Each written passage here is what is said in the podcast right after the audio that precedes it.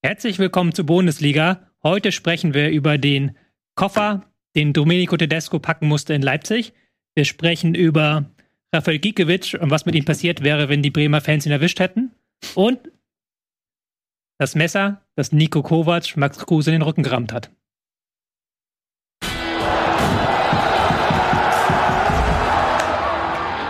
Warte, Set-Umbau. Stark. Den, du könntest damit, ehrlich gesagt, so ein ganzes äh, Shakespeare-Theaterstück aufführen mit den Requisiten, ja. die du da hattest. Habe ich geklaut aus dem House of Dragons Set, das ja immer auf Kino Plus Channel kommt. Schöne mhm. Cross-Promo nochmal nebenbei Sehr gut. gemacht. Ja. Herzlich willkommen zur Bundesliga. Heute ähm, ist äh, wieder hier digitale Action angesagt. Wir sehen es, die beiden sind da hinten auf der Wand nur zu sehen. Hallo Diggi. Etwas angeschlagen, Nils Bohmhoff, hallo. hallo. Guten Tag, hallo, herzlich willkommen.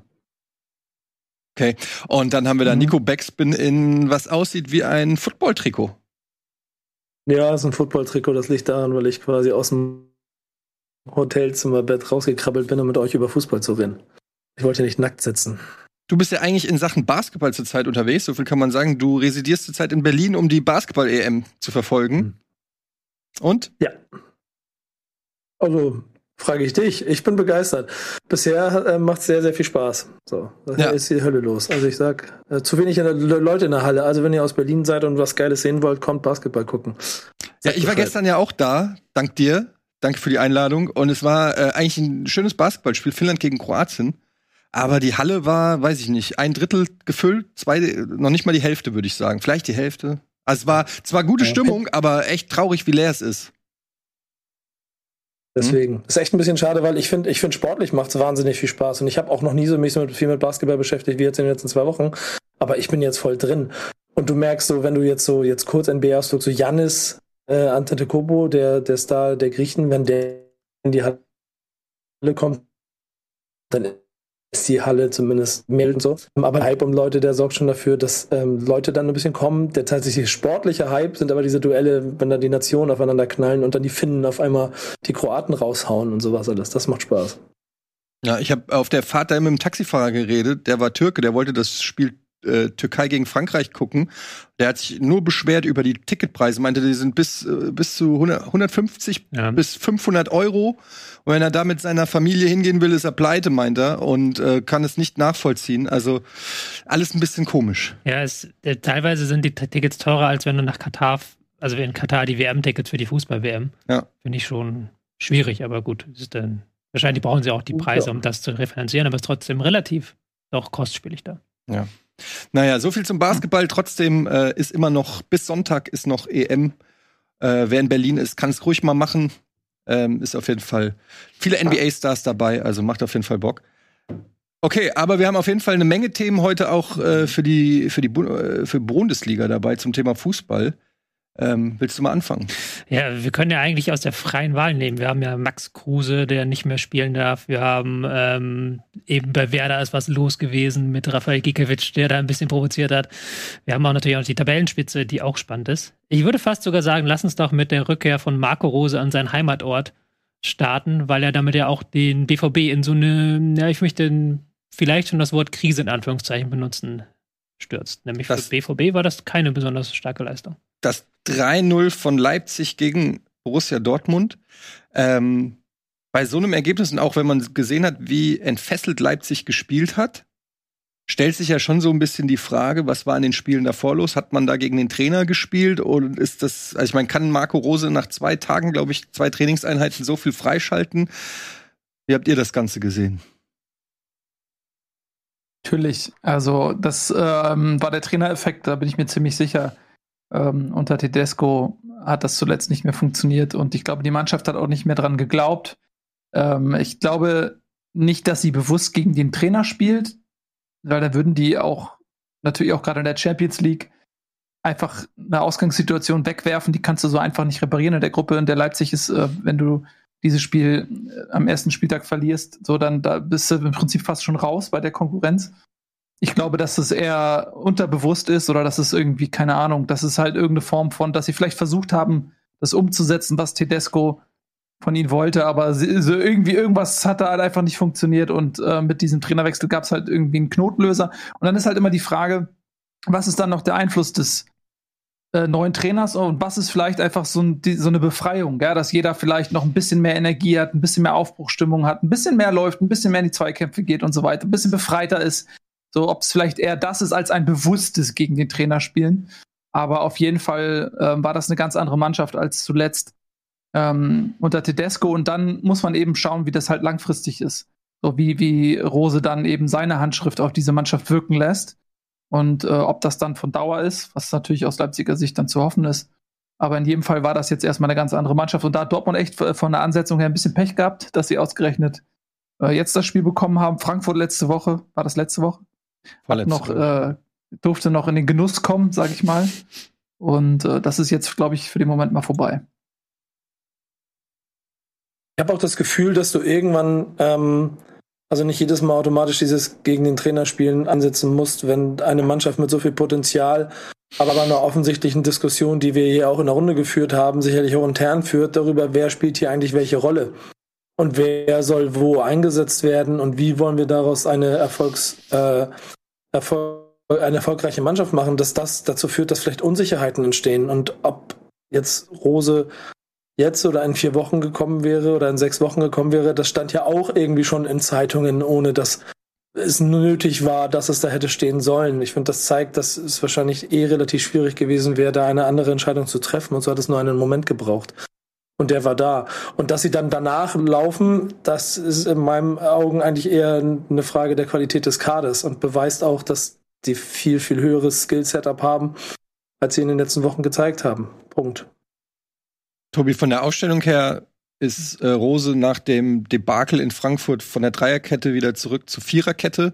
Mhm. Interessant, äh, Sava Schlager, der ja mehr oder weniger keine Rolle gespielt hat unter Tedesco, mhm. ähm, direkt in der Startelf auch ansonsten gab es einige Veränderungen. Forsberg auch wieder in die Startelf rein. Der hat ja auch schon Unzufriedenheit angemeldet. Mhm. Wie, was, was sagst du zur Aufstellung? Ja, ich glaube, das ist ja mal dieser Trainereffekt, von dem man dann spricht, wenn dann einzelne Spieler, die vorher keine Chance haben, jetzt plötzlich ihre Chance wittern und dann auch sagen, jetzt bin ich, jetzt muss ich präsent sein, jetzt muss ich da sein. Schlager, ähm, Forsberg hast du genannt, Schoboslai würde ich da auch reinzählen, der unter ähm, Tedesco keine so richtige Position für sich gefunden hat. Dass du das Traumtor geschossen hat. Ja, der das Traumtor geschossen hat, aber auch noch eins vorbereitet hat. Also er hat wirklich gutes Spiel gemacht. Ähm, der dann als halblinker Spieler dann einrücken darf in diesem neuen 4-2-3-1. Die Position gab es vorher in diesem 5-2-1-2 von ähm, Tedesco nicht. Und dann hast du halt da so einzelne Spieler, die über sich hinauswachsen. Was natürlich noch für ähm, Leipzig positiv hinzukam, war einfach, dass sie nach fünf Minuten das 1-0 erzielt haben und dann halt eben so aus einer abwartenderen Haltung sagen konnten, hey, heute geben wir mal wieder unser Tempo rein, wir gucken, dass wir mit diesem ultra aggressiven Mittelfeld, Schlager, Leimer, den Gegner da im Zentrum komplett dominieren, das haben sie hinbekommen. Und dann eben die, gerade in der zweiten Halbzeit, die Umschaltbewegung richtig hinbekommen. Und die, das hat, glaube ich, geholfen, dass sie eben mit dieser Führung im Rücken Dortmund spielen konnten. Ja, und Dortmund, finde ich, war die, äh, vor allem die Viererkette war auffällig, also wie oft die überspielt wurde, immer wieder durch lange Pässe in Schwierigkeiten gebracht. Ähm, was, war, was war los bei Dortmund? Ja, Dortmund ah, finde ich schwierig die Saison. Also das war jetzt wieder so ein Spiel, wo sie mal nicht jetzt ihr, ähm, ihre erhofften Fortschritte im Pressing, im Umschaltspiel zeigen können, was sie unter Terzic stärker wollen, sondern wo sie eben nach fünf Minuten klar war, sie müssen jetzt hier in einem Rückstand hinterherlaufen. Und da finde ich es halt häufig so in Szenen nicht gut, Aufbauszenen. Ähm, wie du gesagt hast, die vierer Abwehrkette. Auch da manche Unabgestimmtheiten, gerade auf dem Flügel relativ wenig Zugriff dann an den Gegner, der das dann auch ganz gut ausgenutzt hat, der dann eben präsent war im äh, Pressing und dann das 2-0 so eingeleitet hat. Also Dortmund ist weiterhin gefällt mir weiterhin nicht besonders gut, muss ich gestehen, wie sie, wie sie aktuell spielen. Also, mhm. das war jetzt ja nicht das erste Spiel. Jetzt gegen Hoffenheim hat es wirklich gut geklappt mit ihrem frühen Tor und dann dem Umschaltfokus. Na, ganz früh war es nicht, aber dann haben sie einen guten Umschaltfokus reinbekommen. Aber das war in diesem Spiel, hat man wieder das doch relativ schwache Ballbesitzspiel der Dortmunder gesehen. Auch gerade vor diesem 2-0, wo dann Leipzig sehr, sehr präsent war, aber Dortmund auch das nicht gut macht. Und Bellingham macht, glaube ich, den Fehlpass. Hm, das war auch kein gutes Spiel von Dortmund. Hm. Also die äh, frühe Führung kam natürlich Leipzig auch mehr als entgegen, ne? wenn du da vorne einen Timo Werner hast ähm, und einen Kunku mit ihrem Tempo, die dann immer wieder dann auch höher stehende Dortmunder quasi anlaufen können in den Raum rein, der sich dann ergibt, wenn du führst. Das äh, passt natürlich in dem Fall auch besser, als wenn sie gegen tiefstehende Gegner spielen, der, die sich hinten reinstellen und ähm, an einem Unentschieden interessiert sind. Deswegen spielte das denen auf jeden Fall in die Karten. Bei Dortmund muss man immer wieder sagen, ähm, ich bin auch jetzt, ich fand das Spiel auch enttäuschend, aber es ist halt auch einfach nicht die Mannschaft, die Dortmund eigentlich aufs Feld schicken möchte. Ne? Also gerade mhm. vorne ähm, hast du Brand, Modeste und Wolf. Das sind jetzt Spieler, die sicherlich jetzt nicht eingeplant gewesen waren für die Startelf Modeste äh, ist eben noch nicht ganz angekommen. Da haben wir auch in den vergangenen Wochen schon drüber gesprochen, dass er eben nicht so bedient wird wie jetzt in Köln mit äh, Flanken, sondern ähm, ja, das ist einfach ein ganz anderes System und äh, man sieht ihm auch manchmal an, dass er auch ein bisschen verzweifelt ist, so weil er relativ wenige Bälle bekommt. Ähm, ja, da hast du dann, da fehlt natürlich ein Haller, ein Adeyemi. Das sind alles ähm, Malen. möglich Malen fehlt, genau. Also in der Offensive insbesondere äh, ist das nicht, glaube ich, die Dortmunder Mannschaft, die sie sich eigentlich mal am Reißbrett entworfen hatten. Trotzdem haben die Spieler, die da jetzt spielen, natürlich auch irgendwie eine gewisse Qualität, verdienen viel Geld. Ähm, also von, kann man von denen auch, glaube ich, ein bisschen mehr erwarten. Aber das ist für mich immer bei Dortmund so ein Ding, so dass, dass ich immer denke, so ja, das ist eigentlich nicht die Mannschaft, die die halt, glaube ich, aufs Feld stellen wollen. Ja, absolut. Also ich, wobei man sagen muss, dass ähm, ich glaube, Modeste auch schon ja auch schon ein paar Chancen hatte, ne, auch in den vergangenen Spielen, aber auch noch nicht die Treffsicherheit, die man so von ihm kennt. Er ist ja jetzt nicht dafür bekannt, dass er spielerisch so viel macht, sondern eigentlich, dass er mit wenigen Kontakten im Strafraum dann eben sehr effizient ist. Das hat er jetzt in Dortmund auch noch nicht nachgewiesen, aber ja, es stimmt natürlich, die Offensive. Reina kommt auch gerade erst zurück. Ne? Ich frage mich halt immer, was ist, wenn jemand wie so ein Bellingham oder ein Reus sich verletzt? Ähm, wie, wie will Dortmund das auffangen? Also ähm, ich finde, ja, ich habe das auch sogar intern in der Eintracht-Gruppe schon äh, mal gepostet, haben wir so einen direkten Kadervergleich gemacht. Und da habe ich so festgestellt, dass der BVB-Kader diese Saison nicht so krass ist. Auf jeden Fall kein Kader, wo du sagst, ey, in der Champions League wollen wir möglichst, also haben wir Ansprüche oder so, sondern klar ist immer noch für die Bundesliga ein guter Kader, keine Frage, aber es ist nicht mehr dieser, also mit Haaland hattest du halt zumindest auch noch mal immer so eine Position da drinne, die wo alle in Angst und Schrecken versunken sind. Jetzt äh, ist es ein guter Kader, aber auch keiner, wo die Gegner direkt sagen, oh mein Gott, da kommt Dortmund, das wird ja, das wird eine Klatsche. Ich weiß halt Oder? halt nicht. So Haaland, ja. Rainer und ähm, sorry, ganz kurz, ich wollte nur ja, hinzufügen. Also Haaland, äh, Sancho, Hakimi, ja. Äh, das sind so drei Spieler aus ähm, einer Dortmunder Zeit, äh, die sind nicht allesamt natürlich nicht adäquat ersetzt worden muss man auch ganz ja. klar sagen. Dortmund hat immer äh, in den letzten Jahren davon gelebt, solche Talente wie jetzt zuletzt Bellingham, das ist ein positives Beispiel zu holen, die ähm, das Potenzial zur Weltklasse mitbringen, die dann in die Weltklasse zu heben, um sie dann teuer zu verkaufen. Und äh, das ist natürlich jetzt nach diesen drei Ausnahmespielern, äh, Haaland, Sancho und Hakimi, in der Breite zumindest nicht passiert. Was natürlich mit Bino Gittens natürlich auch wieder so ein Riesentalent, was sich auch jetzt direkt wieder verletzt hat. Auch natürlich, also mhm. ähm, dann äh, der junge Jinma ist äh, zu seinem Bundesliga-Debüt gekommen. Ja, ja klar. Du hast natürlich auch, wie du gerade schon gesagt hast, viele Verletzte eben auch. Du hättest ja so mit Bino Gittens zum Beispiel ein Talent, das da reinwachsen könnte. Ähm, und ich würde aber auch jetzt den Kader nicht schlechter reden, als er ist. Also, nee, ich, der ist ja nicht schlecht. Der ja, ja, klar, ist immer noch ein Top 3, Top 4 Kader in, in Deutschland. Ja, aber klar aber wie, Nils, wie, wie Nils sagt, es gab, es gab mal eine Zeit, da war das ein Kader, wo du gesagt ja, hast, ja. ey, wenn da alle fit bleiben und äh, gut spielen, dann wer weiß, was möglich ist. Das stimmt, aber wenn du jetzt die Aufstellung dir anguckst, sind ja eigentlich auch nur die drei offensiven Positionen, die, wo du sagen kannst, okay, da fehlt wirklich an Qualität. Aber alle anderen, so würden auch sonst wahrscheinlich in der Startaufstellung stellen. Vielleicht noch der Hut für Özcan, aber Özcan war jetzt wirklich nicht das Problem gegen ähm, Leipzig. So, und die Abwehrkette ist ja eigentlich in ihrer Bestbesetzung. So. Und ich denke, dass du damit auch ein bisschen mehr rausspielen kannst als ähm, das, das gegen Leipzig. Die hatten nämlich wirklich keine echte Torchance. Die hatten keinen Schuss aufs Tor. So, obwohl sie halt lange Zeit Beibesitz hatten. Klar, gegen Leipzig auch nicht so einfach, wenn die halt wirklich diese Aggressivität auf den Rasen bringen. Aber ein bisschen mehr musst du als Dortmund da doch schon, finde ich, hinbekommen. Und ein bisschen mehr kannst du auch rausspielen. Das haben sie zumindest vergangenen Saison. Gab es ja immer viele defensive Probleme, aber das Chancen kreieren war eigentlich dann nie das Problem. Klar, da war auch noch Haaland da, das stimmt. Es war natürlich einfacher. Aber wir hatten das Thema letzte Woche schon ganz ausführlich. Du hast vorne Modest drin, gleichzeitig spielst du halt überhaupt keine Flanken auf Modest. Und ist ja dann auch komplett verschenkt. Also da sind ja auch noch Anknüpfpunkte, wo du sagen kannst, das könnte man ja eigentlich besser machen. Mhm. Ja, also Auf jeden Fall eine gute Antwort von Leipzig nach diesem, äh, nach dieser 0-4-Niederlage gegen Frankfurt. Und äh, ja, bleibt natürlich jetzt spannend, wie es sich dann unter Rose weiterentwickelt, aber der erste Aufschlag auf jeden Fall sehr, sehr positiv. Ähm, und Dortmund wieder mal, muss man ja sagen, kann nicht so richtig punkten, wenn die Bayern federn lassen.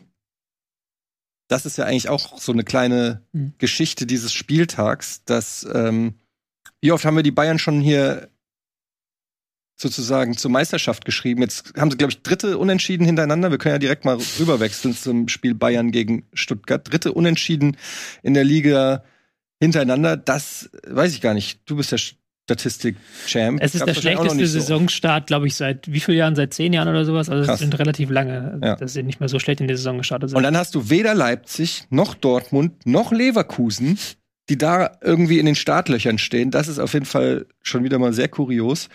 Ähm, ja, und äh, Bayern gegen Stuttgart, auch das war eine coole Partie, ein gutes, gutes Spiel mit Stuttgart, die da ähm, sogar noch mehr Tore hätten schießen können mit ein bisschen anderen Schiedsrichterentscheidungen. Mhm. Ja. Und ähm, was war da los? Äh, auf jeden Fall muss man sagen, das war eher der zweite Anzug der Bayern. Also, und das soll nicht negativ klingen, ne, weil der zweite Anzug ist jetzt nicht viel schlechter als der erste Anzug. Aber wenn man sich die Bank anguckt äh, mit äh, Sané, Mané, Hernandez, Pavard, Sabitzer, das sind natürlich alles Spieler, die in den letzten Wochen in der Startelf standen. Ähm, ja, also es war nicht die erste Mannschaft, wobei du hast auch gerade eigentlich schon richtig gesagt, die Mannschaft ist immer noch sehr, sehr gut. Äh, Tell ist der vielleicht, der noch am ehesten heraussticht, aber auch der mit seinem Tor und auch mit einer ganz ordentlichen Leistung. Das war nicht das Problem sicherlich. Aber man hat, nachdem wir am Anfang der Saison Bayern so gelobt haben, so diese neue Flexibilität und die sind so unausrechenbar geworden, aber die Gegner haben sich jetzt mittlerweile so ein Stück weit besser darauf eingestellt. Jetzt auch ähm, Stuttgart mit einem verdichteten Mittelfeld, äh, mit einer Fünferkette hinten, wie gewohnt, damit halt immer Spieler rausrücken können und eben Müller, Musiala zwischen den Linien stören können. Ähm, man geht mit den Läufen mit, wenn Nabri dann in den Strafraum reingeht. Und was du bei Bayern jetzt immer noch stark hast, ist, dass du, die haben sich jetzt auch wieder gegen Stuttgart viele Chancen rausgespielt. Aber es war wieder das, was wir auch in der vergangenen Woche schon gesagt haben. Dann hast du häufig irgendwie einen Nabri in der Schusssituation. Du hast einen Musiala, den du freispielst. Ähm, aber du hast dann eben nicht, wie vergangene Saison, diese klaren Chancen für den klaren Stürmer. So, sondern da ist halt, brauchst du naturgemäß mehr Chancen, wenn halt eben du andere Spielertypen freispielst vorne. Wenn du halt immer wieder in so Schusssituationen kommst im Strafraum, wo dann irgendwie ein Spieler den Ball behaupten muss, der das aber eigentlich nicht kann, weil der eher mit Tempo kommen muss. Und da ist es noch schwierig für die Bayern und da hatten sie dann auch am Ende ja, kommen wir gleich bestimmt auch zu, Glück, dass sie nicht das Ding auch noch aus der Hand gegeben haben, weil der, beim Schiedsrichter haben sie ein bisschen Glück gehabt eher. Ja, das stimmt. Also es gab zwei strittige Situationen, äh, beide Male mit Kimmich. Das eine Mal, ähm, das war wahrscheinlich die etwas strittigere Situation, wurde Kimmich oben an der Schulter gehalten. Ich weiß gar nicht, ob es Führig war der das gemacht hat. Und äh, da kann man sicherlich sagen, okay, dieser Eingriff an die Schulter, der ist eher minimal. Aber wenn man sich das anguckt, dann sieht man eben, ja, er zieht ihn, er zieht ihn an der Schulter. Der, der, das Textil spannt sich. Äh, es ist einfach zu sehen. Und äh, aus Stuttgarter Sicht ist das natürlich sehr ärgerlich in so einer Situation. Aber es ist halt ein Foul. So, weil Kimmich nimmt es an. Ohne dieses Ziehen geht er nicht in die Knie. So, und dann ist das halt ein Foul. Äh, es ist ärgerlich, weil es minimal ist, aber ähm, dann lass halt die Finger da weg. Was, was machen denn deine Finger da oben? Warum ziehst du denn da dran und beschwerst dich hinterher noch? Du weißt doch genau, was du gemacht hast. So, deswegen äh, finde ich, ist das eine absolute vertretbare Entscheidung. Und das zweite, äh, auch gegen Kimmich, dieses Rempeln, ähm, auch das musst du abpfeifen. Von daher ist es aus Stuttgarter Sicht natürlich ärgerlich, aber gerade das erste Tor, denke ich, ist ärgerlich, aber es war keine Fehlentscheidung des Schiedsrichters. Ähm, und was ich bei Bayern sehr interessant finde, wenn du dir die Mannschaft mal anguckst, das ist natürlich ähm, immer noch eine, eine fantastische Truppe da. Du hast mit äh, Masroi und Tell eben die rechte Seite ganz anders besetzt. Äh, Pavard ist in Überform, also der war ja von vielen auch so ein bisschen in Frage gestellt vor der Saison mit den neuen Transfers und so weiter. Aber ähm, der ist äh, gut in Form, so, also den mal eben rauszunehmen, das ist jetzt auch nicht einfach mal so wettzumachen. Und Tell, der Junge ist 17, der hat ein Tor gemacht aber das darf jetzt auch nicht über alles hinwegtäuschen. Ähm, wenn da jetzt ein Coman, der verletzt ist, oder ein Sané oder, ähm, oder ein Manet stattdessen in der Startformation stehen, das macht schon noch einen Unterschied. Und das dritte ist, dass du jetzt wieder Kimmich Goretzka hast. Das finde ich total interessant. Das ist natürlich jetzt, ähm, das eingespielte Duo im Mittelfeld, nicht nur bei den Bayern, auch in der Nationalmannschaft. Und da hattest du halt mit Sabitzer einen ganz anderen Spielertyp, der Goretzka dort ersetzt hat, der äh, sehr viel defensiver spielt, sehr viel weniger Ambitionen nach vorne hat als ein Goretzka, der ja eben auch immer diese Läufe in die Box macht, weil er auch sehr kopfballstark ist. Das hat ein Sabitzer gar nicht, sondern der sichert einfach hinten ab. Das gibt einem Kimmich auch die Möglichkeit, sich offensiv viel mehr einzubringen. Und dadurch, dass jetzt Goretzka ähm, von, von Beginn an spielt, ähm, muss sich das auch ein bisschen anders aufteilen. Ich glaube, auch das ist ein Faktor, einem Sabitzer, wo du vielleicht grundsätzlich mal sagst, okay, Sabitzer hat vielleicht nicht so grundsätzlich die Qualität von Goretzka, aber der hat halt eine andere Art und Weise, die dem Spiel, glaube ich, ganz gut getan hat. Ja, finde ich eine gute Beobachtung. Ähm, wobei man natürlich erwarten muss, dass Kimmich und Goretzka, du hast ja schon gesagt, unsere Dreh- und, äh, Dreh und Angelpunkt auch in der Nationalmannschaft, dass die das so sich eineichen, wie, wie man das auch von den beiden erwarten kann. Aber ich glaube, Kimmich hat es ganz gut gefallen, so dass er hinter sich Sabitzer wusste und er so ein bisschen mehr Action geben konnte. Mhm. Aber ähm, ja, also ich meine, es war nur der zweite Anzug, muss man sagen, wurde ein bisschen geschont. Es hat mich so ein bisschen gewundert, weil jetzt dritte Unentschieden in der Liga, also ähm, hätte ich jetzt nicht gedacht, dass so viele Leistungsträger dann jetzt im dritten Bundesligaspiel auf der Bank sitzen. Vielleicht hat man gedacht, das reicht auch so für Stuttgart. Aber Stuttgart muss man auch sagen, die haben echt einen richtig guten Tag erwischt. Also das war ähm, von Stuttgart die haben auch gut dagegen gehalten, hatten auch Torchancen und es war echt eine, eine ansprechende Leistung, finde ich. Also das darf man jetzt nicht kleinreden, indem man sagt, naja, da saßen viele gute Leute auf der Bank bei den Bayern, oder? Nee, da sollte man nicht kleinreden, weil, also Entschuldigung, Nico, mach du gerne. Nee, ich wollte nur ganz kurz ergänzen, dass, dass Bayern München ja mitten in den Champions League-Wochen ist, ne? Und mhm. das, das Heimspiel gegen Barcelona wahrscheinlich von der Kaderqualität her dann tick höher gestellt wurde. Man, ey, mal ganz ehrlich, zweiter, zweiter, zweiter Anzug finde ich hier schon fast vermessen bei dem, was da auf dem Platz rumgelaufen ist. Ähm, ist aber dann trotzdem zu wenig, aber der Grund, warum wahrscheinlich die Hälfte da auf der Bank gesessen hat. also ich habe zwei Barcelona Anzüge zu Hause. Ich habe zwei Anzüge zu Hause und ich kann dir nicht sagen, welchen ich lieber mag. Also es ist wirklich, der, beide sind okay. schwarz, muss man dazu sagen, und sehen fast identisch aus, sind von der gleichen Marke und die gleiche Größe. Also es ist einfach, aber es sind auch zwei Anzüge einfach. Sagt okay, noch nichts cool. über die Qualität der Anzüge. Ja, okay.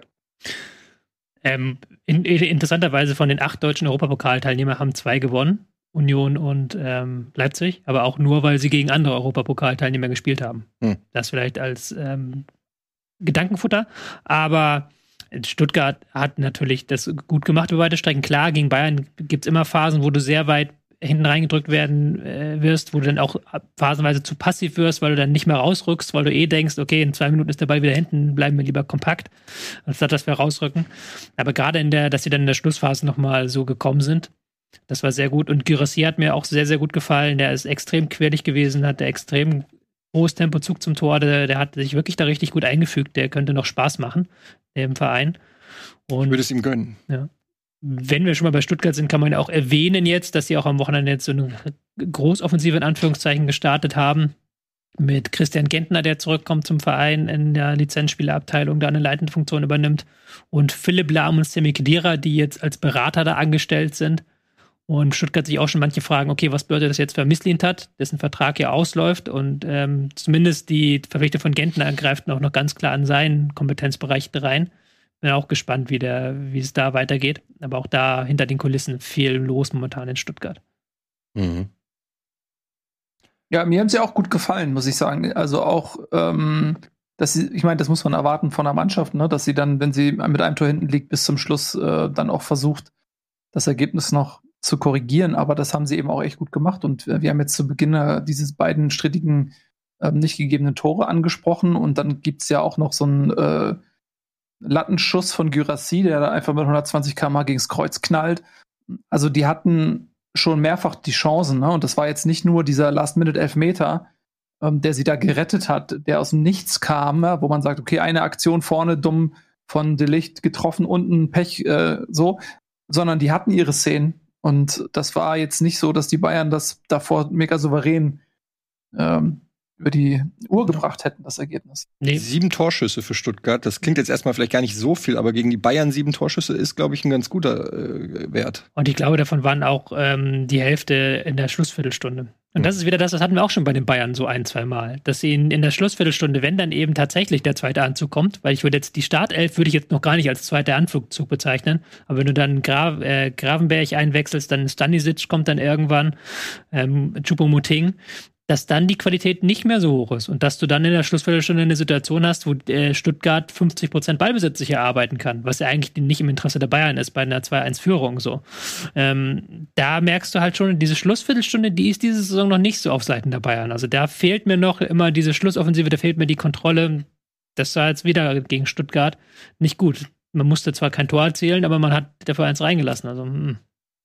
Ja, wir können mal vielleicht, können wir, oder kannst du äh, können keine wir, Tabelle heute. Können wir in, keine Tabelle heute? Nein. Okay, dann äh, sage ich es einfach mal, weil Stand jetzt die Bayern auf Platz 3 nach sechs Spieltagen. Du hast schon gesagt, schlechtester Saisonstart seit wie vielen Jahren? Zehn Jahren? Ich weiß nicht. Ja, keine Ahnung. Auf jeden Fall drei Siege, drei Unentschieden. Liest sich durch das Torverhältnis immer noch ziemlich gut. 19 zu 5 Tore. Aber ähm, die Frage ist, können sie den Vorsprung von Union Berlin noch einholen bis ja. zum Ende der Saison? Schöne Überleitung. Schwierig. Wird schwierig. Union Berlin, dann gehen wir doch direkt rüber. Holt nämlich wieder mal drei Punkte, immer noch ungeschlagen, nach sechs Partien 14 von 18 möglichen Punkten damit. Ähm, und die spielen auch international. Also was haben wir alle spekuliert, ne? Wenn Union international spielt, ist der Kader breit genug? Wie schaffen sie die Dreifachbelastung? Gut, ist natürlich noch jung in der Saison, aber trotzdem erstmal Ausrufezeichen. Auswärtssieg in Köln, 1 zu 0.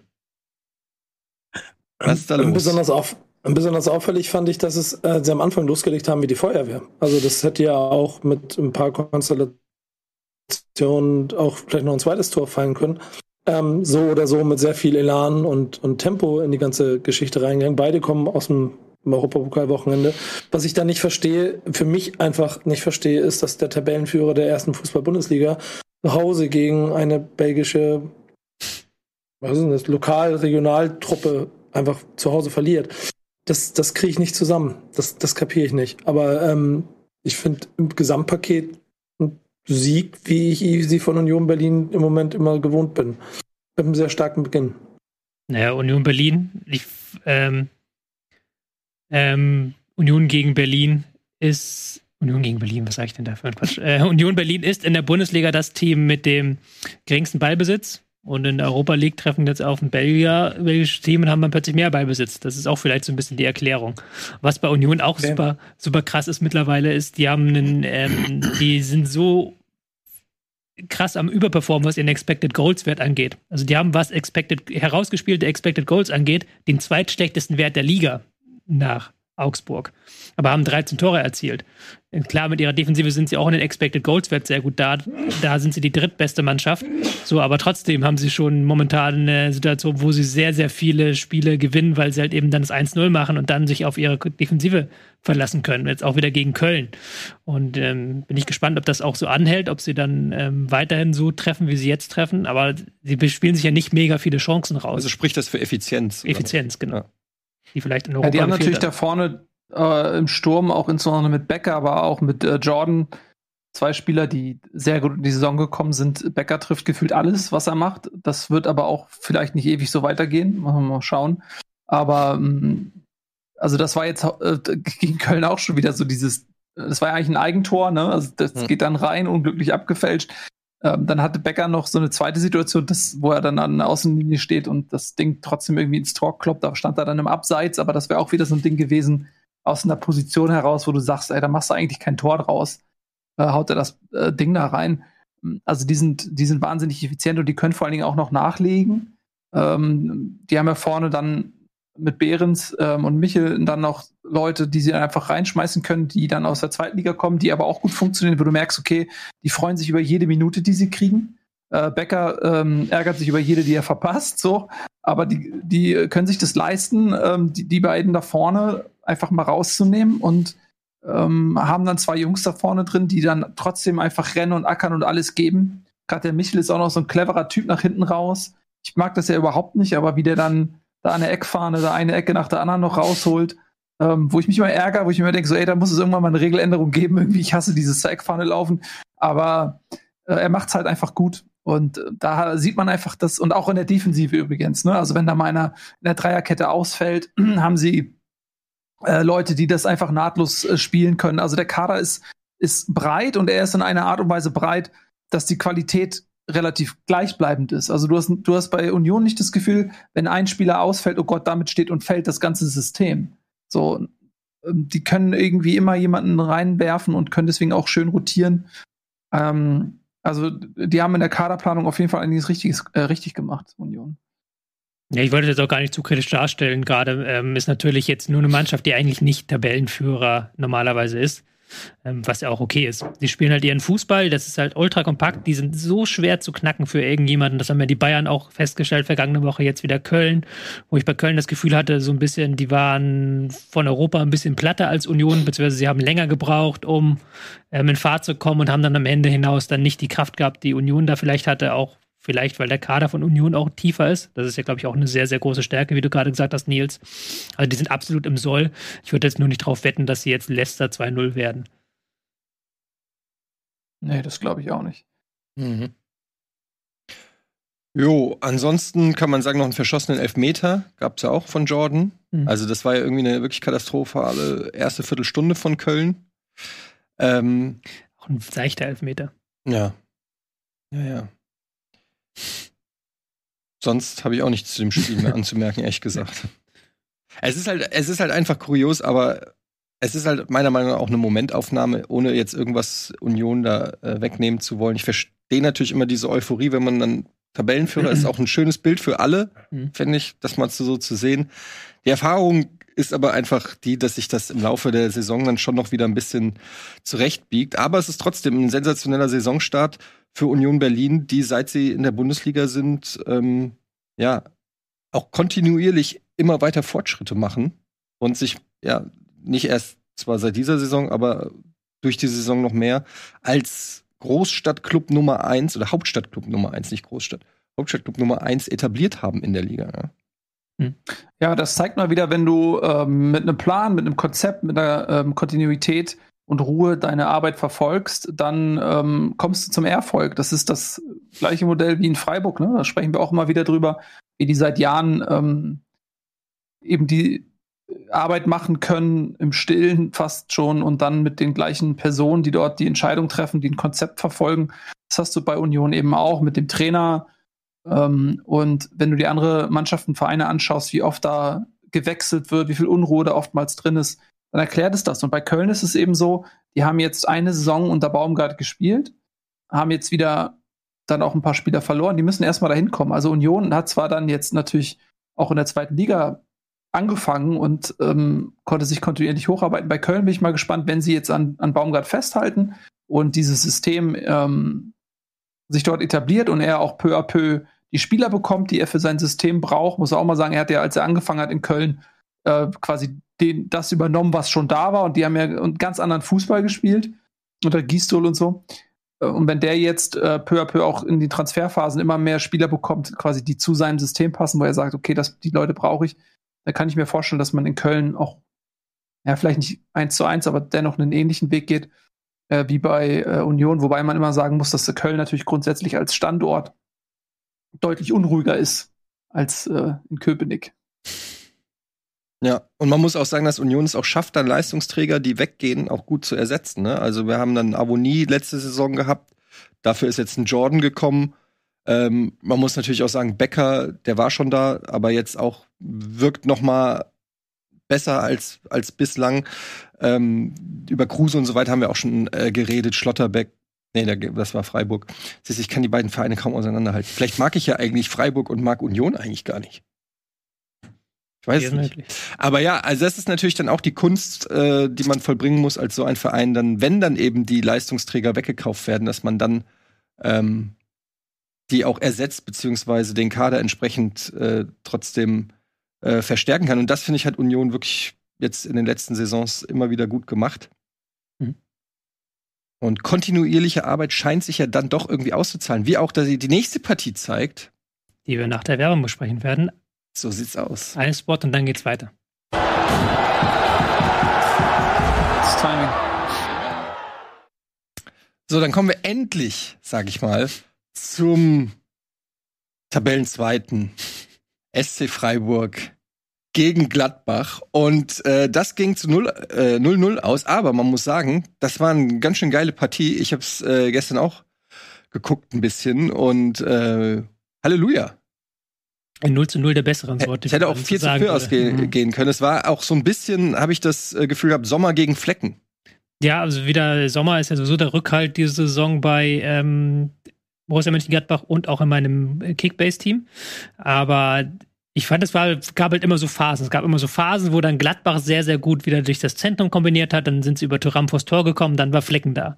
Dann gab es wieder die Phasen, wo dann Freiburg sehr, sehr gute Kombinationen gemacht hat, immer wieder die Flügelspieler frei bekommen hat und dann in den Strafraum gekommen ist. Ähm, also es war wirklich von der technischen Klasse und auch von der taktischen Klasse war das sehr, sehr hoch.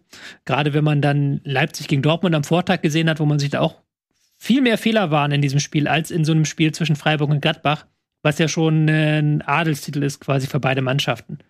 Ich finde gerade nach dem Verlauf der zweiten Halbzeit, wo Freiburg dann sich sehr, sehr große Vorteile erarbeitet hat, gerade zum Ende hin, müssen sie sich so ein bisschen grämen, dass sie da nicht mehr draus geholt haben, weil sie auch ähm, wirklich richtig, der war halt, Doan hat ein richtig starkes Spiel gemacht.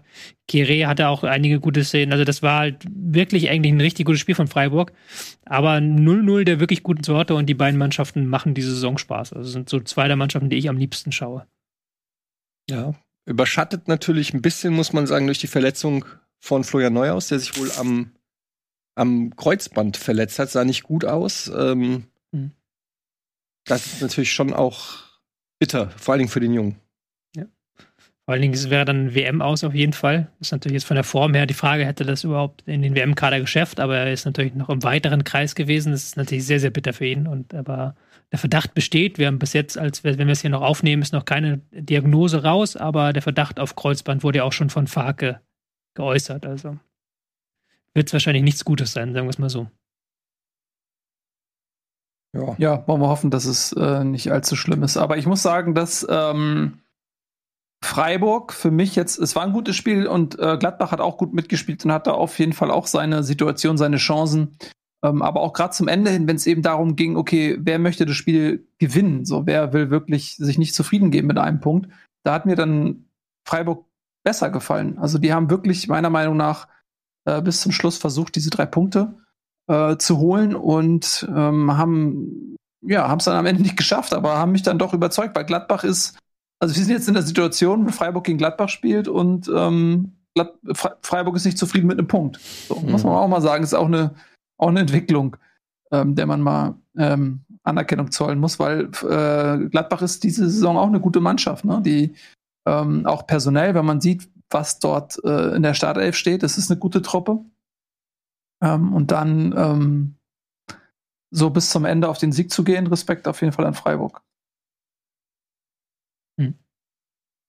Ja, haben, hätten auch durchaus, hatten auch Chancen, ähm, aber gut, Chancen gab es auf beiden Seiten. Tyram hatte einige gute Chancen, aber auch mhm. ähm, Grifo, Gregoritsch, Doan, da waren auch viele Szenen dabei. Wenn man die besser ausspielt, dann hätte es da auch noch klingeln können. Ähm, war insgesamt eine unterhaltsame Partie und ja, es spricht natürlich für die tolle Arbeit, die man in Freiburg macht, dass Freiburg jetzt auf Platz zwei der Tabelle ist. Mhm. Glückwunsch. Wir haben, ich habe gerade eine Breaking News gelesen. Mhm. Nicht für die Zuschauer da draußen. Für die ist es keine Breaking News mehr. Für die ist es schon ein paar Stunden her. Aber für uns hier in der Sendung, Thomas. Reis wurde soeben freigestellt. Ja, du hast noch vor der Sendung gefragt, ist er noch Trainer? Ist er noch Trainer, ja, aber er war noch Trainer vor der Sendung, aber jetzt ist er nicht mehr äh, Trainer. Ich glaube, Wer möchte den äh, Reißleine gezogen Gag machen? Ich Leute, bitte. Ich würde, ich würde ihn nehmen. Ja, nimm ihn. Ja, da hat wohl Bochum äh, die Reißleine gezogen. Hi. Wollen wir direkt mit damit weitermachen mit dem Thema? Ja, können wir direkt machen, weil so viel mehr, glaube ich, muss man jetzt zu Freiburg-Gladbach dann auch nicht äh, sagen. Dann machen wir direkt äh, weiter. Bochum gegen Schalke, das kleine Revierderby, wie es ja auch genannt wird. Und ähm, 3-1 Schalke hier mit dem ersten Saisonsieg. War nicht ganz so deutlich, wie das Ergebnis es ausdrückt, oder? Das war das. Es ist ja so kurios, dass die jetzt da irgendwie drei Tage diskutiert haben, ob sie Reis entlassen oder nicht. Also die haben ja schon gestern die ganze zweite Saison. Sie sorry natürlich, wenn ich meine Statistik quote, ist sie falsch. Ja. Nee, war der erste Saisonsieg für Schalke. Schon Nein, richtig. richtig. Ist richtig. Jetzt habe ich, auf die- jetzt hab ich in der Tabelle auf die Niederlagen geguckt, die zwei gesehen. Nee, Ich hatte einfach die Schnauze und du redest weiter. erster Saison, Saisonsieg, aber es ist so kurios, wenn du natürlich bedenkst, ähm, Thomas Reis, das Spiel war vorgestern, die haben gestern den ganzen Tag zusammengesessen, heute Morgen nochmal den ganzen Morgen zusammengesessen und dann sind sie irgendwann zum Entschluss gekommen, dass sie ihn jetzt entlassen müssen. Was ja schon zeigt, dass das hier nicht so eine straightforward-Entscheidung ist und dass das nicht irgendwie nach null Punkten, nach sechs Spielen, dass du sagen musst, ey, Bochum ist komplett unterirdisch in die Saison gestartet. Im Gegenteil, die haben eigentlich in jedem Spiel mit dem Gegner mithalten können und in jedem Spiel es geschafft, halt so das Niveau ein Stück weit runterzuziehen, was für sie ja ganz gut ist, weil die natürlich ein Kampfspiel wollen mit vielen langen Bällen. Und das haben sie jetzt auch wieder gegen ähm, Schalke bekommen in, in Zeiten. Waren dann sogar das Team, das dann manchen Strecken mehr vom Spiel hatte, mehr Ballbesitz hatte, aber Schalke dann immer wieder mit den Nadelstichen versucht hat. Aber ähm, grundsätzlich war das jetzt nicht unterirdisch von, von Bochum. Ich sehe jetzt Bochum nicht als so ganz krass unterlegen an. Die haben immer ihre Chancen, immer irgendwie Stöger, der dann ausweicht und dann den geilen Pass spielt und dann den Ball vorne reinkriegt. Ähm, komplett frei von fußballerischen können wir das nicht. Die Frage ist ja auch, also wenn man wirklich der Meinung ist, es ist die Schuld des Trainers, dass man jetzt da steht, dann, also da bin ich mal gespannt, welcher Trainer dann jetzt Bochum da aus dem Tabellenkeller führen soll. Äh, fehlt mir gerade so ein bisschen die Fantasie, weil du ja auch gerade sagst, sah jetzt nicht aus, als ob da eine Mannschaft nicht mehr erreicht wird vom Trainer, auch von der Körpersprache her und so wirkte das, finde ich, was man so gesehen hat, eigentlich alles noch relativ intakt. Klar, es gab diese Gerüchte um äh, Thomas Reis und möglichen Wechsel zum FC Schalke, aber jetzt mal unabhängig von diesen Gerüchten, finde ich, hat auch Bochum eigentlich das Potenzial, das sie nun mal haben, das ist nicht so groß, einfach gemessen an den anderen Mannschaften in der Bundesliga, haben sie eigentlich schon, finde ich, ganz gut abgerufen, auch wenn das jetzt in der Tabelle sich nicht widerspiegelt, aber das liegt halt einfach auch, mehr muss man einfach sagen, dass da einfach, ist halt einfach Bochum, so. Ja, ist nicht böse gemeint, aber die haben halt einfach nicht den Etat und das Geld und die Qualität im Kader wie andere Vereine. Ich bin gespannt, ob das jetzt ähm, eine Veränderung in der Leistung mit sich bringt. Ist halt schon sehr bitter, den Trainer quasi zu entlassen, der dich wieder in die Spur gebracht hat, nachdem du jahrelang wirklich neben der Spur warst als Bochum und in der zweiten Liga im Nichts warst, obwohl du eigentlich selber den Anspruch hast, erste Liga zu spielen, der dich im ersten Jahr souverän ähm, in der Bundesliga gehalten hat, um dann jetzt nach sechs Spieltagen zu sagen, ja gut, machen's, machen's gut, Herr Reis. Klar, spielt natürlich, wie du gesagt hast, wahrscheinlich auch noch ein bisschen diese Schalke-Geschichte mit rein. Vielleicht auch ein bisschen so die Querelen vergangene Woche im Training mit Riemann, der seine Mitspieler beleidigt haben soll. So. Ähm, das sind so kleine Geschichten, die da vielleicht nur reinspielen. Aber mir fehlt jetzt auch die Fantasie, da jetzt zu sagen, wer kommt da jetzt? Ist, macht das ein Gramozis zum Beispiel? Wird er das besser machen? Da wird er da mehr rausholen aus dem Kader, als ein Reis rausgeholt hat. Ich habe gerade mal Ja. geguckt. Vier Punkte hatte Bochum letzte Saison zur gleichen Zeit, sorry. Vier? Vier, ja. Hm. Ja, also ich bin auch immer Freund davon, dann in solchen Situationen ein bisschen mehr Geduld zu haben. Ich meine, vier Tore geschossen in sechs Spielen, 18 kassiert, null Punkte nach sechs Spielen. Hm, Du bist natürlich als Verein dann auch, ich weiß gar nicht, was da intern abgeht, aber als Verein bist du ja dann irgendwann auch in der Situation, okay, also lege ich mich jetzt auf dem, auf dem Rücken und sage, okay, die Saison ist gelaufen und wir planen für die zweite Liga? Oder versucht man nochmal alles, was in der Macht steht, ähm, um vielleicht die Klasse irgendwie noch zu halten? Und dann ist natürlich ein Trainerwechsel auch ein legitimes Mittel. Also du musst wirklich wahrscheinlich zu 100 Prozent A vom Trainer überzeugt sein und B davon überzeugt sein, ähm, dass das auch eine Zukunft hat. Und äh, ihr habt es ja gerade gesagt, Tobi hat es ja gesagt, da sind ein, zwei Sachen durchaus auch an die Öffentlichkeit gekommen, insbesondere die Schalke-Geschichte, die äh, Thomas Reis auch so ein bisschen beschädigt hatten. Ähm, von daher äh, ist es vielleicht in dem Moment für den Verein das Beste gewesen zu sagen, okay, wir versuchen noch mal was anderes. Ähm, da verstecke ich zu wenig irgendwie im Verein mit drin, aber die sportliche Bilanz ist natürlich jetzt einfach nach sechs Spielen wirklich katastrophal, muss man ja einfach ehrlich sagen. Und da waren jetzt eben auch schon Spiele bei, wie jetzt gerade gegen Schalke, ähm, wo du sagst, okay, das sind die Partien, wo du diese Punkte holen musst. Ne? Ähm, es ist ja nicht so, dass sie nur gegen jetzt Bayern, Leipzig, Dortmund gespielt hätten.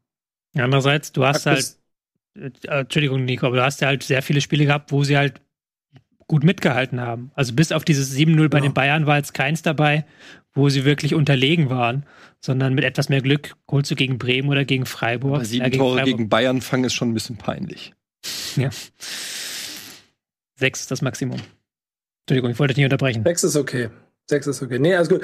Ehrlicherweise will ich, will, ich, will ich in die gleiche Richtung gehen, weil ich, ich finde jetzt keinen Bochumer Auftritt, abgesehen von dem von Bayern, der so desolat war mit den äh, Parametern, die man vor der Saison hatte. Und das wird ja nicht nur in Bochum ähm, oder wahrscheinlich auch in Bochum angekommen sein, inklusive der eigenen Kaderbetrachtung, dass jeder sie auf Platz 18 tippt. Und wenn du mit dem Kader in die Saison gehst, von dem jeder der Meinung ist, dass sie letzter werden, dann hast du eh nicht so viel Spielraum. Und dann, finde ich, zeigt bei allen Nebenkriegsschauplätzen, die da passiert sind, die echt unglücklich sind, ähm, ja, aber die Truppe schon Herz und Willen. So. Insofern glaube ich nicht, dass es per se an einer schlechten Trainerleistung hängt. Wenn ich, wenn, ich glaube, Simon Zoller war es im Interview höre, der auch nochmal hochgehängt hat. So gut er es wahrscheinlich auch als Spieler machen konnte, zu sagen, wir sind jetzt drei Jahre mit jemandem hier unterwegs gewesen, der ja offensichtlich drei Jahre lang unter äh, diesen Bedingungen 150 Prozent aus dem rausgeholt hat, was hier vorhanden ist, dann ähm, liegt es in meinen Augen nicht so am Trainer in der Gesamtkonstellation. Und trotzdem ist es wahrscheinlich spätestens nächste oder übernächste Woche soweit, wenn du dann nicht zwei Siege holst. Also das ist dann am Ende auch einfach der, der Mechanismus der Liga. Das ist ja auch so ein bisschen ironisch dann, dass du ähm, irgendwie die, du hast die Entlassung von ähm, Tedesco in einer Woche mit der von Reis jetzt. Und bei Tedesco heißt es halt, ja, wie kann man den entlassen? Der hat doch den Pokal geholt und der hat die Mannschaft vergangene Saison da rausgeholt aus dem Tal. Aber wenn du die Spiele dir angesehen hast, war halt völlig klar, dass auch Tedesco das Potenzial des Kaders nie auf, ausgeschöpft hat. Im Gegenteil, der haben mit viel Glück den Pokal gewonnen gegen Union und Freiburg. In beiden, beide Spielen hätte der auch wirklich andersrum ausgehen können. So. Und ähm, bei Bochum jetzt genau andersrum. Du hast eine Mannschaft, die halt eben nicht viel Potenzial hat. So, so, so traurig das ist, weil die Viererkette ist nicht ist in der Bundesliga mit die schlechteste. Kreativ hast du Stöger, klar, der dann die Bälle auf Zoller bringt, aber viel mehr ist da auch nicht. Ist natürlich dann schwierig, das jetzt so krass negativ zu bewerten, diesen Saisonstart. Aber klar, vielleicht zaubern sie jetzt einen besseren Trainer aus dem Hut und ich bin, werde Lügen gestraft oder werde Lügen geschimpft, aber ich wüsste jetzt nicht, wer dieser Trainer sein soll. Gut, wir werden sehen, was Thomas Tuchel aus dem Kader holt. Oder Florian Kofeld. Das würde ich, ich würde sowas mal extrem geil finden. So. Wenn ja. halt irgendwie so ein Tuchel einfach mal sagt, so leck mich am Arsch, ich habe jetzt hier die Stars trainiert, ich will mal wieder ein paar Leute haben, die auch das tun, was ich sage. So. Ich gehe jetzt nach Bochum für ein Jahr und für diesen Verein so. Ja, ich frage mich, ey, ich hab, warum gibt's das? Das ist eine lustige nicht? Geschichte. Ich, ich, hatte, ich hatte mal einen Trainer, der war richtig, richtig stark. Ähm, und der ist dann irgendwann Heiko. nach. Ja, genau. Das ist richtig, richtig fachlich. Das, der hat, der hat auch schon zu Zeiten schon mit Systemen gespielt, wo damit die nicht mit Libero zusammengehängt haben, wo andere Leute noch nicht wissen, was das ist. Ähm, und der ist damit in die Kreisklasse gegangen. Und dann bin ich einmal da beim Training dabei gewesen und habe den Jungs dabei zugeguckt und die haben damals Viererkette gespielt und habe ich mich mit denen darüber unterhalten und sie wussten nicht, dass sie Viererkette spielen. Weil der Trainer hat einfach, der Trainer hat gesagt, ich soll das machen. Ich gehe dahin und dahin und das mache ich. Und es, es, hat funktioniert und die sind da ungeschlagen durch die Kreisklasse marschiert mit einer Truppe, die normalerweise eigentlich immer nur hoch und weit bringt Sicherheit gespielt hat. Äh, und deswegen finde ich die Geschichte so lustig. Thomas Tuchel, VfB Bochum, also ich würde sagen, Lasst uns den da einfach Quali. reingerüchten. Wir machen jetzt irgendwelche ja, genau. Twitter-Gerüchte, so wie das heutzutage gemacht wird. Stimmt. Dann greift die Presse das wieder auf, dann wird Tuchel damit konfrontiert und dann muss er es machen. Das stimmt, gute Idee. Ich finde ja eh so. Ich wollte noch eine ja, pa sorry, Parallele, mach, mach, mach. Noch bevor wir zu weit weg äh, driften von dem Spiel, also was ich mich da, bei dieser Reisfrage so, ich musste immer so ein bisschen an Bielefeld denken. Ähm, die haben ja auch damals, da haben wir auch, als sie den Trainer gewechselt haben, äh, Kramer kam dann ja damals, mhm. ne? Äh, nach Bielefeld in der Saison, in, der, in ihrer ersten Bundesliga-Saison, meine ich, war das noch. Und dann ähm, haben wir auch gesagt, okay, wie, wie kann Bielefeld jetzt äh, ja den Trainer wechseln? Ich meine, ist doch klar, dass die als Absteiger Nummer eins oder zwei gehandelt werden. Und dann haben sie aber die Klasse noch gehalten, meine ich, nach dem Trainerwechsel, ne? Ja. War aber so, ein bisschen, also da hatte ich. Ja, ist ein bisschen, deine Analogie ist ein bisschen insofern fragwürdig, weil das war in der Rückrunde und das war relativ spät in der Saison, wo mhm. sie dann mhm. Neuhaus entlassen haben. Neuhaus hat auch nicht in der vergangenen Saison schon die Klasse gehalten gehabt. Also bei Reis kannst du ja sagen, er hat schon bewiesen, dass er das kann mit einem mhm. ähm, Kader, der nicht übermäßig gut ist. Und ähm, Neuhaus hatte damals auch, glaube ich, zwei Spiele am Stück 3-0 verloren oder irgendwie war das neun Gegentore in drei Spielen. Das war auf jeden Fall sehr, sehr wild. Und das ist in dem Sinne ja. Aber du hast natürlich mit dem grundsätzlichen Punkt recht. Die Frage ist immer, wer kommt als nächstes und was holt der raus? Also, daran ja. musst du es ja eigentlich messen. Sollen wir mal tippen? Wer hat einen Trainertipp für Bochum? Ich fange mal an, ich sag Mirko Slomka. Gibt's, gibt's den noch? Friedhelm Funkel. Oh, nee. interessant. Als Feuerwehrmann? Nein, auf keinen Fall. Wenn dann Peter Neururer, der ist sehr verbunden mit Bochum. Das sind. Tobi, du musst auch was sagen. Ich sag Gramozzi, ist super langweilig, aber es wird, wird schon gerüchtet. Nico, Kofeld war ich das überall Florian, nee, ich bringe überall Florian Kofeld mit ins Gespräch. Einfach Ich weiß nicht, ob Weil du den liebst, ne? Weil der Abstiegskampf Nee, kann. nee, weil ich möchte, der war der Abstiegskampf kann, genau. Weil, weil ich einfach möchte, dass dieser Name nicht aus deinem Gedächtnis verschwindet, Eddie. Hm. Dafür sorgst du. Egal was passiert. Was mit Ja, Markus immer wieder Weinziel? Florian Kofeld. Nee, Florian Kofeld. Manuel Baum vielleicht? Bruno Labbadia? Nee. Also, Der ist woanders im Gespräch. Auf jeden Fall ist das eine unglaublich schwierige ähm, Situation, in die du auch als Trainer kommst. Auf der einen Seite hast du jetzt vielleicht gar nicht so viel zu verlieren, weil keiner mehr was von dir erwartet. Auf der anderen Seite kannst du da dich auch aufs Sterbebett legen. Ne? Also wenn du merkst, Mhm. okay, du, du hast da kurzfristig jetzt keinen Erfolg, dann hast du da noch irgendwie eine Dreiviertelsaison, äh, die du einfach nur runtergehst. Und dann ist das, was, das ist das, was du dann als Trainer machst. ne? Ja. Und da, da Bochum wahrscheinlich dann nicht nochmal eine Reißleine zieht, ähm, gehst du dann einfach, ja, wie gesagt, legst du dich da aufs Sterbebett. Also das kann auch eine sehr undankbare Aufgabe sein, äh, weil dann gehst du halt irgend- gehst du halt runter und dann bist du halt irgendwann an einem Punkt, dass du für die zweite Liga planst, bist du dann noch nach äh, der Saison der Kandidat, der da auch in der zweiten Liga dann bleibt oder was, keine Ahnung. Ist auf jeden Fall eine schwierige Situation. Äh, Tobi, was sagt dir der Name Heiko Butcher? der ist der, ähm, Nee, ihr kommt nicht, ich, ich wollte jetzt so, ich wollte jetzt so, mir, der Name Sätze sagt mir, ja, ja, klar, der übernimmt jetzt erstmal interimsweise. Ich weiß nicht, ob er da länger bleiben darf. Ähm, aber ich sagt mir Wer tatsächlich nicht so viel, muss ich gestehen. Wer weiß. Ja, ich hatte gehofft, du kannst jetzt irgendwas davon erzählen, dass er sehr, sehr beeindruckt hat, weil er das und das und das und das gemacht hat. Nee, Aber- nee, nee, nee. Der, der, der war schon so ein bisschen im Gespräch, als es dann diese, diese Trainerdiskussion gab wegen dem Schalke-Gerücht und der gilt ja als Trainer-Talent mit der U19. Aber was er jetzt genau macht, weiß ich nicht, sorry. Er war Eintracht-Spieler früher und war da immer die rechte Hand vom Trainer. War immer wohl einer, der so schon als Spieler so Ambitionen hatte, Ansagen zu machen und dem man vertraut hat. Ähm, Kapitän damals, glaube ich, bei Freiburg war er. Äh, Von wo kam er? Freiburg? Egal. Freiburg hat auf jeden Fall mal gespielt, ja. Ja.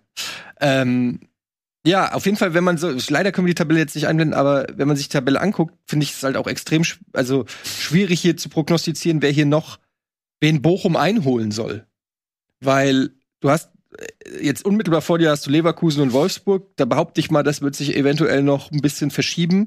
Und dann hast du natürlich die üblichen Verdächtigen Hertha, Stuttgart, Augsburg, Schalke, aber das sind, die sind alle nicht so schlecht in dieser Saison, dass du sagen kannst, da läuft gar nichts, sondern die sind so wie man es eigentlich erwarten kann für so äh, Vereine, ähm, mal gut, mal nicht so gut, aber bis zum Ende wird es wahrscheinlich eine spannende Sache. Also da ist jetzt nicht noch, du hast jetzt nicht noch ein Paderborn und, und ein Kräuter Fürth oder wo, wo du sagen kannst, okay, die, könnt, die könnten wir noch catchen, sondern also wer immer da auch bei Bochum jetzt das Amt übernimmt, der guckt auf die Tabelle und denkt sich auch, hui, oder? Also ist schon nicht so leicht. Ja, das hat der, äh, der Nico, das hat Nico Nils ja gerade gesagt, das ist Nein, wirklich ein Das Himmelsfahrt. war meine, ein, äh, habe ich selber beobachtet.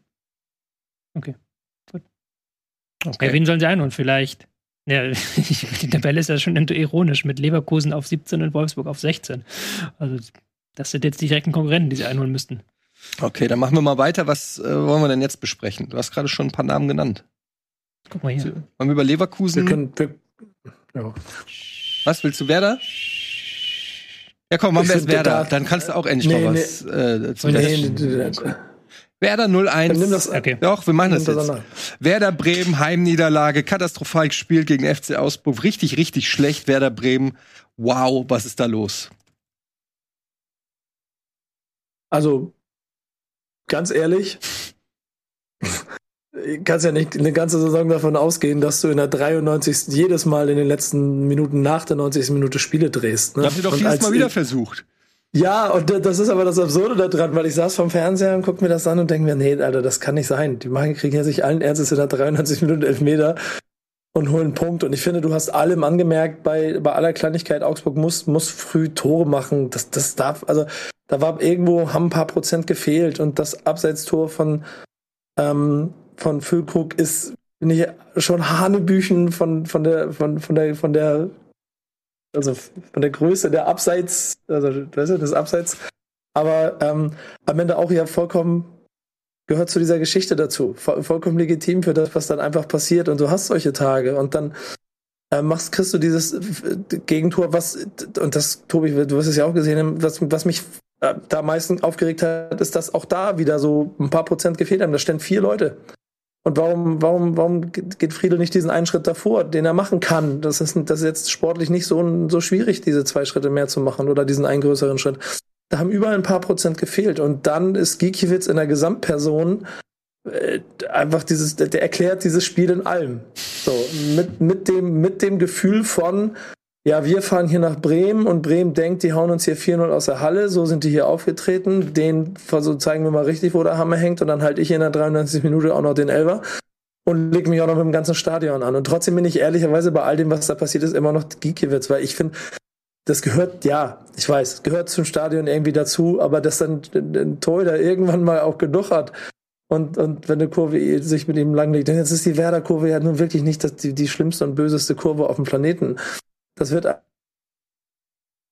gar nicht so schlimm gewesen sein, aber in der Geschichte sich dann hinzustellen, dann den Elfmeter zu halten und damit Augsburg drei, Augsburg drei Punkte zu holen. Ähm, ich, ich bin da so ein bisschen gleichgültig aus mehreren Gründen. Und der entscheidende ist, es ist wieder der FC Augsburg und wieder holen sie Punkte an Stellen, wo sie rein von der Logik der Tabellen oder der, der Spieltagskonstellation eigentlich keine drei Punkte holen sollten. Jetzt hat es Bremen nochmal wieder direkt erwischt, was ich fast mit, äh, was ich fast mit erwartet hatte und so. Was soll ich sagen? Das ist bitter. Du hättest elf Punkte gehabt. Ich meine, müssen wir, müssen wir nicht, ne, keine Sorge. Ich habe zwei Witze auf Twitter darüber gemacht, habe sofort die, sofort die Twitter-Polizei am Hals gehabt, die meinte, ja, lass mal Kirche im Dorf lassen, aber wer der Bremen, lass ich. Keine Sorge. Aber stellt euch mal vor, wer der Bremen hätte jetzt elf Punkte. Haben sie nicht und deshalb ist mir wichtiger, wie viele sie jetzt auf Schalke haben und das sind nur noch zwei. Hm. Ja. Ich fand übrigens diese Genkiewicz-Nummer auch völlig überkocht. Also ähm, da ist jetzt, der Spieler wird da irgendwie 90 Minuten aus der Kurve oder zumindest 45 äh, irgendwie beleidigt oder despektierlich mit Sprüchen überzogen. Und dass dann so ein Spieler in so einer Situation, wenn er dann diesen Elfmeter hält, dann mal zur Kurve geht und sagt, so hier seht ihr, jetzt könnt ihr mal eure eigenen Worte schlucken. Ey, das ist doch völlig in Ordnung. Also man kann doch jetzt nicht auf der einen Seite sagen, es ist okay, wenn, die, wenn da irgendwie 10.000 Leute aus der Kurve diesen einen Spieler 90 Minuten oder wie gesagt 45, keine Ahnung, irgendwie mit Häme überziehen und wenn dann eine Reaktion zurückkommt, dann sind auf einmal alle sensibel. Oh, diese arme, äh, die armen Leute in der Kurve, man muss doch auf deren Emotionen acht geben. Ähm, man darf sie doch nicht wild machen, sonst eskaliert es hier noch. So, what? Was geht bei euch ab? So, äh, woher kommt auf einmal der Schutzauftrag für die Emotionen von irgendeiner Fankurve? Das ist total albern. Äh, und ich finde es völlig in Ordnung, dass Ginkiewicz da so ein bisschen äh, sich da zurückgemeldet hat äh, das, gehört, das gehört dazu. Der hat die jetzt ja nicht beworfen oder, oder irgendwie groß beleidigt, sondern er hat es. Also, sorry, also da dem Spieler da jetzt irgendwie irgendwas ankreiden zu wollen, finde ich ein bisschen albern, ehrlich gesagt. Das muss man dann aushalten, wenn du einen Torwart die ganze Zeit beschimpfst und dann hält er halt, das ist halt Karma. Und dann hält er in der 93. Minute den entscheidenden Elfmeter. Ja, okay, dann müsst ihr das jetzt einfach aushalten. Sorry. Ich glaube, man, man muss halt gucken, also er hat natürlich auch noch, er hat dann noch ein bisschen versucht, da den Elfmeterpunkt, äh, hat er mit dem Fu äh, so ein bisschen da rumgeschrubbelt, das gehört sich, hat dann auch sehr stark gestikuliert, dass doch bitte der Wahr eingreifen soll, wobei man da sagen muss, äh, meiner Meinung nach war das ein ungerechtigter, unberechtigter äh, Elfmeter, den Werder da gekriegt hat. Und sehr komisch, dass da, also wir werden da vielleicht auch äh, später noch, ich glaube bei Leverkusen war es oder wo. Also das leuchtet einfach als Fan dann teilweise nicht ein. Ich will gar nicht diese Riesenkiste jetzt aufmachen, dann können wir noch zu, über Colinas Erben und weiß ich nicht was reden. Aber wenn man sich so den Spieltag anguckt und sich dann fragt, okay, in dem einen, da greift der war ein, hier wiederum nicht. Man versteht es einfach als Fan dann auch einfach irgendwo nicht, warum da dann ähm, so mit zweierlei Maß offensichtlich so eine Willkür teilweise herrscht. Ich glaube, der hat sich dann einfach auch bei Gikiewicz plus die ganzen Zeit, die Beleidigung von den Fans, hat sich natürlich dann auch viel aufgestaut. Und er, man darf auch nicht vergessen, in den letzten Wochen, also kurz vor seinen jetzt letzten ein, zwei Spielen, wo er richtig gut gehalten hat, ähm, war ja noch im Transfermarkt, hieß es ja noch, äh, Augsburg möchte einen neuen Torwart verpflichten, weil Gikiewicz ähm, nicht gut genug ist. Ähm, das heißt, er hat natürlich auch jetzt dieses seid mal leise, das ging nicht nur Richtung Werder-Fans, ja. sondern wahrscheinlich auch Richtung ja, sämtlicher, jetzt, ja, ja, so sämtlicher Kritiker. Also der, der hat sich, glaube ich, äh, da hat sich in den letzten Wochen bei Giekiewicz dann so ein bisschen was ähm, auch aufgestaut, was sich dann vielleicht da in den in den letzten Minuten auch entladen hat, ohne jetzt schönreden zu wollen.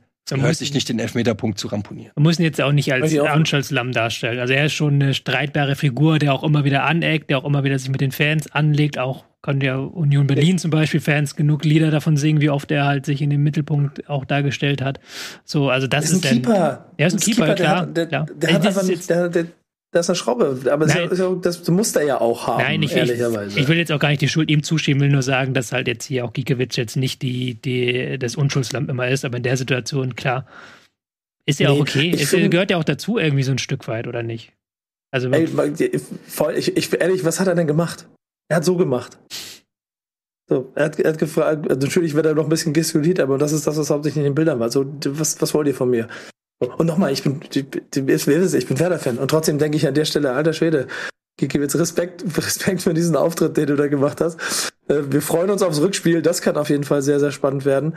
Ähm, aber lasst ihn doch einmal seine Emotionen da raus. Meine Güte. Und ehrlicherweise, ich habe ihn bei Kickbase, äh, das war, das war für mich der Win des Tages. Da habe ich bei einer, in meiner anderen Gruppe den Spieltag gewonnen, weil ich quasi mit Werder Bremen zwar verliere, aber mit, mit äh, Gikiewicz 300 Punkte mache. Das alleine war schon die halbe Spieltagssiegmiete. Insofern bin ich, glaube ich, auch deshalb spätestens Team Gikiewicz geworden an diesem Wochenende. Vielleicht sollte man auch eher mal fragen, warum eigentlich Duxch geschossen hat und nicht Füllkrug. Ja, da gibt's aber auch schon Dinge dazu, die dazu gesagt wurden, dass sie sich immer regelmäßig abwechseln. Und ehrlicherweise, Alter, Duxch hat, also die Saison von Füllkrug läuft super. Die von Duxch nicht. Und Duxch ist aber derjenige, der in der zweiten Liga gebombt hat, weil er dann immer den einen fünf Zentimeter weiter nach links. Und das hat, Duxch hat in dieser Saison schon ein paar Situationen gehabt, wo einfach zehn Zentimeter fehlen. Und dann ist es so ein bisschen, glaube ich, ein Gefühl von äh, Stürmer, Stürmer Selbstvertrauen, das sagt, ich mach das und die anderen sagen, ja komm, wir geben dem jetzt Platz der Knoten. Wir denken das auch heute. Ja, das, das leuchtet schon ein, aber das Ding ist halt, das ist ja auch das, wo Gikiewicz sagt, also wäre das jetzt ein, weiß ich nicht, ein WM-Finale würdest du auch sagen, dann nehmen wir den sicheren, den besten, der momentan vor Selbstbewusstsein strotzt und benutzt nicht einen Elfmeter in der 93. Minute zum Aufbau von äh, mangelndem Selbstbewusstsein. Kann man so machen, aber, ja, Moment, aber das, Füllkrug hat den wahrscheinlich reingezimmert und ähm, das muss man sich, aber, das muss sich Werder Bremen schon ankreiden lassen. Nee, warum? Das ist Quatsch. Füllkrug, wieso, was, wem willst du denn da etwas ankreiden lassen, wenn auf dem Platz Füllkrug und Duxch nebeneinander stehen und gemeinsam entscheiden, Duxch schießt? Möchtest du jetzt dem Vorstand von Werder Bremen dafür oder dem Trainer dafür erzählen oder was? Das ist doch Bullshit. Das ist einfach eine Entscheidung, die vor Ort getroffen wird und die ist in diesem Fall falsch getroffen worden. Was wäre denn passiert, wenn Füllkrug geschossen hätte und hätte ihn verschossen? Meiner Meinung nach ist es ein Fehler von Christian Streich. oh Gott. Nee, keine doofen Sprüche hinterher. Alles gut. Nico, Nico, reiß dich zusammen. Nochmal reiß kurz. Zusammen. Nicht auf, nicht auf Eddie regieren. Nicht auf Eddie reagieren. Nochmal kurz zum Sportlichen. Ähm, Augsburg auch wieder interessant, wieder mit einer Passquote von 53 Prozent. So irgendwie, man hat das Gefühl, da kommt irgendwie ein neuer Trainer hin mit Enrico Maaßen, der eigentlich so sagt, ich will hohes Pressing spielen, ich will umschalten, wir wollen jetzt eine geile Umschaltmannschaft werden. Ja, hohes Pressing machen sie, aber halt eher, um den Gegner zu langen Bällen zu zwingen und dann selber halt den Ball vorne hin zu bolzen. Augsburg kriegt irgendwie, die machen das halt so die kriegen dann immer ihren Abstiegskampffußball hin, egal welcher Trainer da gerade ist, und sind dann in diesen Abstiegskampfspielen irgendwie da und schaffen es dann, den Gegner runterzuziehen und da dann dieses 1 zu 0 sich da reinzumeiern. Das ist überhaupt nicht irgendwie in irgendeiner Weise ansehnlich oder irgendeiner Weise schön, aber es ist zweckdienlich. Okay. Ja. Die sind an Spieltag 1 schon da, wo andere erst an Spieltag 25 ankommen. Und das ist ja in der Vergangenheit dann auch immer irgendwo ihr Vorteil gewesen. Ne? Dass sie von Anfang an wussten, wo sie stehen. Und, und, und, mal ganz ehrlich, die Mentalität, die Gikiewicz da in diesem Stadion auf dem Platz geht, die zeigt doch jetzt schon, dass du, also wer auf Augsburg als Absteiger getippt hat, kann sich jetzt schon wieder gehackt legen. Das wird nicht passieren. Und wir werden hier noch wahrscheinlich am 29. Spieltag über die desolaten Leistungen und die ängstlichen und die schlechten Statistiken vom FC Augsburg reden und was sie alles und am 32. Spieltag gewinnen die 4-0 bei Bayern München und holen die drei Punkte, die sie brauchen, um die Klasse zu halten. Ich, ich und ich habe das, ich liebe Leute, die FC Augsburg-Fans sind. Nimmt es mir, ich ertrage es einfach nicht mehr. Ich möchte, dass da einfach irgendwann mal die Konsequenz spielt, äh, macht's, dann macht's doch wie Union Berlin, Mann. Dann spielt doch einfach so, dann werde doch irgend oder Mainz auch, dann werde doch irgendwann Europapokalteilnehmer. Aber mach doch nicht allen Leuten, die da im Keller um ihre Abstiegssorgen haben, ist immer so kaputt, indem ihr so rumspielt mit Mimimi, wir steigen, haha, wir steigen doch nicht ab. Ihr, oh Gott, es macht mich fertig. Und Nils, ich sag dir, die bleiben drin. Und wenn dein HSV nächstes Jahr, du wirst, du wirst die gleichen Emotionen für den FC Augsburg haben wie ich, wenn du nächste Saison den Spielplan vom Hamburger Sportverein in der ersten Fußball-Bundesliga angucken wirst. Und dir anguckst, gegen wen Augsburg in den letzten fünf Spielen spielt. Und du dir ausrechnest, hm, Augsburg und Aufsteiger Paderborn, das sind die Mannschaften, die wir hinter uns lassen müssen. ja gut, äh, ist ja noch eine Weile hin, bis diese Realität möglich ist. Aber ähm, ich, es ist nicht so, dass ich das nicht kenne. Also du äh, hast es vielleicht vergessen, aber ich habe äh, einige Jahre Abstiegskampf mit dem HSV mitgemacht, bevor sie runtergegangen sind. Und da war Augsburg schon da. Deswegen, ich, ich, erinnere mich schon. Daran. Oh Gott. ja. Oh. Naja. So sieht das aus. Okay. Da waren die auch schon dabei. Da haben die das auch schon so gemacht, ne? Das macht ja. mich, das macht mich, das, also, macht, das hat mich echt am meisten fertig gemacht am Freitag. Naja. Werder Bremen acht Punkte, neunter Platz ist doch alles noch gut für einen Aufsteiger. Und Augsburg, ähm, ja, wichtiger Sieg, um zumindest weiterhin im Rennen zu bleiben. Wir haben ja, ich glaube, drei von vier Leuten oder fünf Leuten haben, haben Augsburg auf Abstieg. Ich glaube, zwei. Alle außer mir, glaube ich. Ja. Oder so, oder? Ja. Zumindest auf Relegation mindestens, mhm. ja. Ähm, schauen wir mal, wie sich das dann da noch weiterentwickelt. Machen wir weiter mit, was haben wir denn noch? Zum Beispiel Hertha gegen Leverkusen haben wir noch. Ja. Okay, mir hier wird Max Kruse reingeflüstert. Das ist natürlich auch ein schönes Thema. Ähm, dann machen wir erst Max Kruse und dann machen wir Leverkusen. Weil Max Kruse natürlich ein Thema ist, das momentan äh, die, die, die, die Szene natürlich ähm, in Atem hält. Wie sagt man? Sagt man das? Mhm. Ja. Ähm, Nico Kovac, Trainer des VfL Wolfsburgs, hat einfach mal öffentlich auch. Warum lachst du? Weil, ich finde das so geil. Nico Kovac hat in den vergangenen Jahren der Bundesliga mehr so ähm, Kommunikationspatzer beschert als andere Trainer in ihrer gesamten Karriere so. Also so manche Trainer, die sagen nix halt, die reden äh, stundenlang und er halt, er hat die Bayern zu einem 100 kmh VW Golf erklärt. Er hat gesagt, Thomas Müller, was war Thomas Müller? Ähm, ja, der könnte ja auch mal seine Einsätze bekommen. Und jetzt, so Stand jetzt, gibt's ja auch noch das mhm. Problem. Und jetzt hat er einfach mal so in einem Nebensatz die Bundesliga-Karriere von Max Kruse beendet.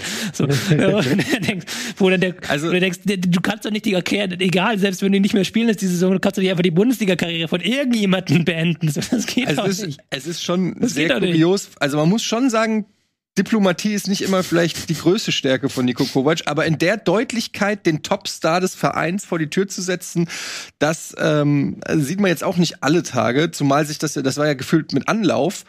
Es gab diese Probleme am Anfang schon der Saison, wir haben hier drüber gesprochen, gesagt, das kann noch das kann noch zum Pulverfass werden. Dann gab es ein Machtwort von Schmatke, die sollen sich jetzt mal zusammenreißen. Dann war plötzlich Max Kruse die letzten ein oder zwei Spiele sogar in der Startelf.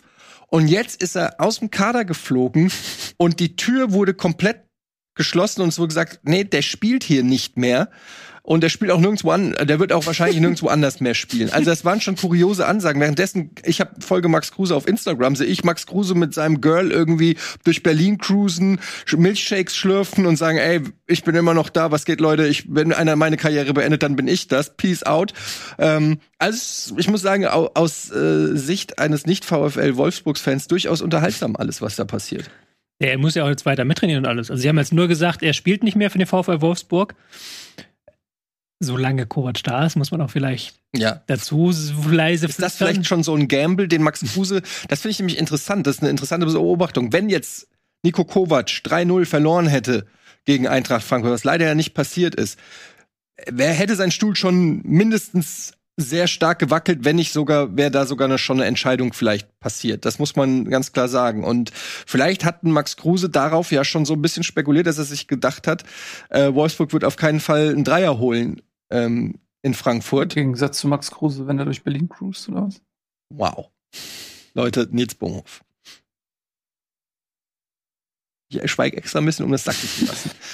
Nee, ich wollte, äh, was ich eigentlich sagen wollte, ist, ja. ähm, Entschuldigung, aber mich, mich mir brodelt das, äh, weil ich äh, ich finde, Max Kruse, der ist damals nach Wolfsburg gekommen in der verzweifelten Situation des Vereins mit einem Kofeld, der ihn schon kannte und äh, der auch wusste, okay, den kannst du an einer langen Leine lassen so. Ähm, und jetzt ist halt mit Nico Kovac jemand gekommen, wo man auch genau weiß, okay, mit dem funktioniert das einfach nicht. Das geht einfach nicht mit, mit Nico Kovac. Das hat er mehr als einmal unter Beweis gestellt. So, und dann ist mal die Frage, und ich bin nicht beim Training dabei, aber wie, wie sehr nimmt sich Max Kruse raus, Max Kruse sein zu dürfen? Und wenn man sieht, wie er in den ersten Saisonspielen über den Platz gelaufen ist, dann muss man einfach sagen, der Typ war einfach überhaupt nicht fit. So. Ähm, und dann denkt man sich, okay, du hast ja noch andere Mitspieler, die denken sich auch, okay, ey, ich denke, es gilt hier ein Leistungsprinzip. So, wieso kann sich der eine Spieler das rausnehmen, hier so mit 10 Kilo Übergewicht, oder meinen 5, ist mir noch egal, äh, über den Platz zu schleichen äh, und alle anderen werden von dem Schleifer Nico Kovac irgendwie hier auf Disziplin und bla, äh, Fitness und so weiter getrimmt. So, da, da hast du ja schon mal so ein Ungleichgewicht, wo ich mir vorstellen kann, dass das auch innerhalb meiner Mannschaft nicht so gut ankommt, weil dann musst du wirklich Lionel Messi sein, ähm, der mal nicht nach hinten arbeitet oder so, aber alle wissen, okay, das ist fucking Lionel Messi. So, dann musst du halt auch richtig, richtig abliefern. Und in dem Moment, wo du das nicht mehr machst, also je weniger du das nicht mehr machst, desto mehr machst du dich angreifbar und desto mehr sorgst du eben auch für Unruhe. Ähm, und ich hatte bei Max Kruse, ich, ich, aus der Entfernung, ich kenne ihn nicht und sein Lebensstil auch nur so aus so Gazetten und so weiter. Deswegen alles unter Vorbehalt. Aber ich kann mir schon vorstellen, dass er es vielleicht, dass er vielleicht ein bisschen zu sehr auf diese Privilegien gepocht hat, äh, sich nicht wie ein professioneller Bundesligaspieler verhalten zu müssen. So, und wenn du dann halt einfach nicht drei Tore im Spiel schießt, da, äh, so. Aber er hat ja, muss man schon sagen, immer abgeliefert dann auf dem Platz. Also, das, also zumindest letzte Saison in letzte der Rückrunde. Saison, ja. Ähm, ja gut, diese Saison war ja natürlich auch noch sehr kurz. Äh, nach zwei Spieltagen kann man ja dann auch noch nicht direkt sagen, er macht, er liefert nicht ab. Natürlich muss ein gewisser Mindeststandard an Fitness und so muss natürlich äh, da sein, aber er war ja schon jemand, wo immer irgendwie das, dieses Gefühl war, okay, du bist der Superstar hier, du bist die Diva oder was auch immer. Dafür zahlst du uns das zurück. Und das hat er, finde ich, bei seinen Vereinen, egal ob es bei Union war, bei Werder oder auch jetzt in der letzten Saison bei Wolfsburg, hat er es eigentlich auch immer, finde ich, dann auch ein Stück weit bewiesen.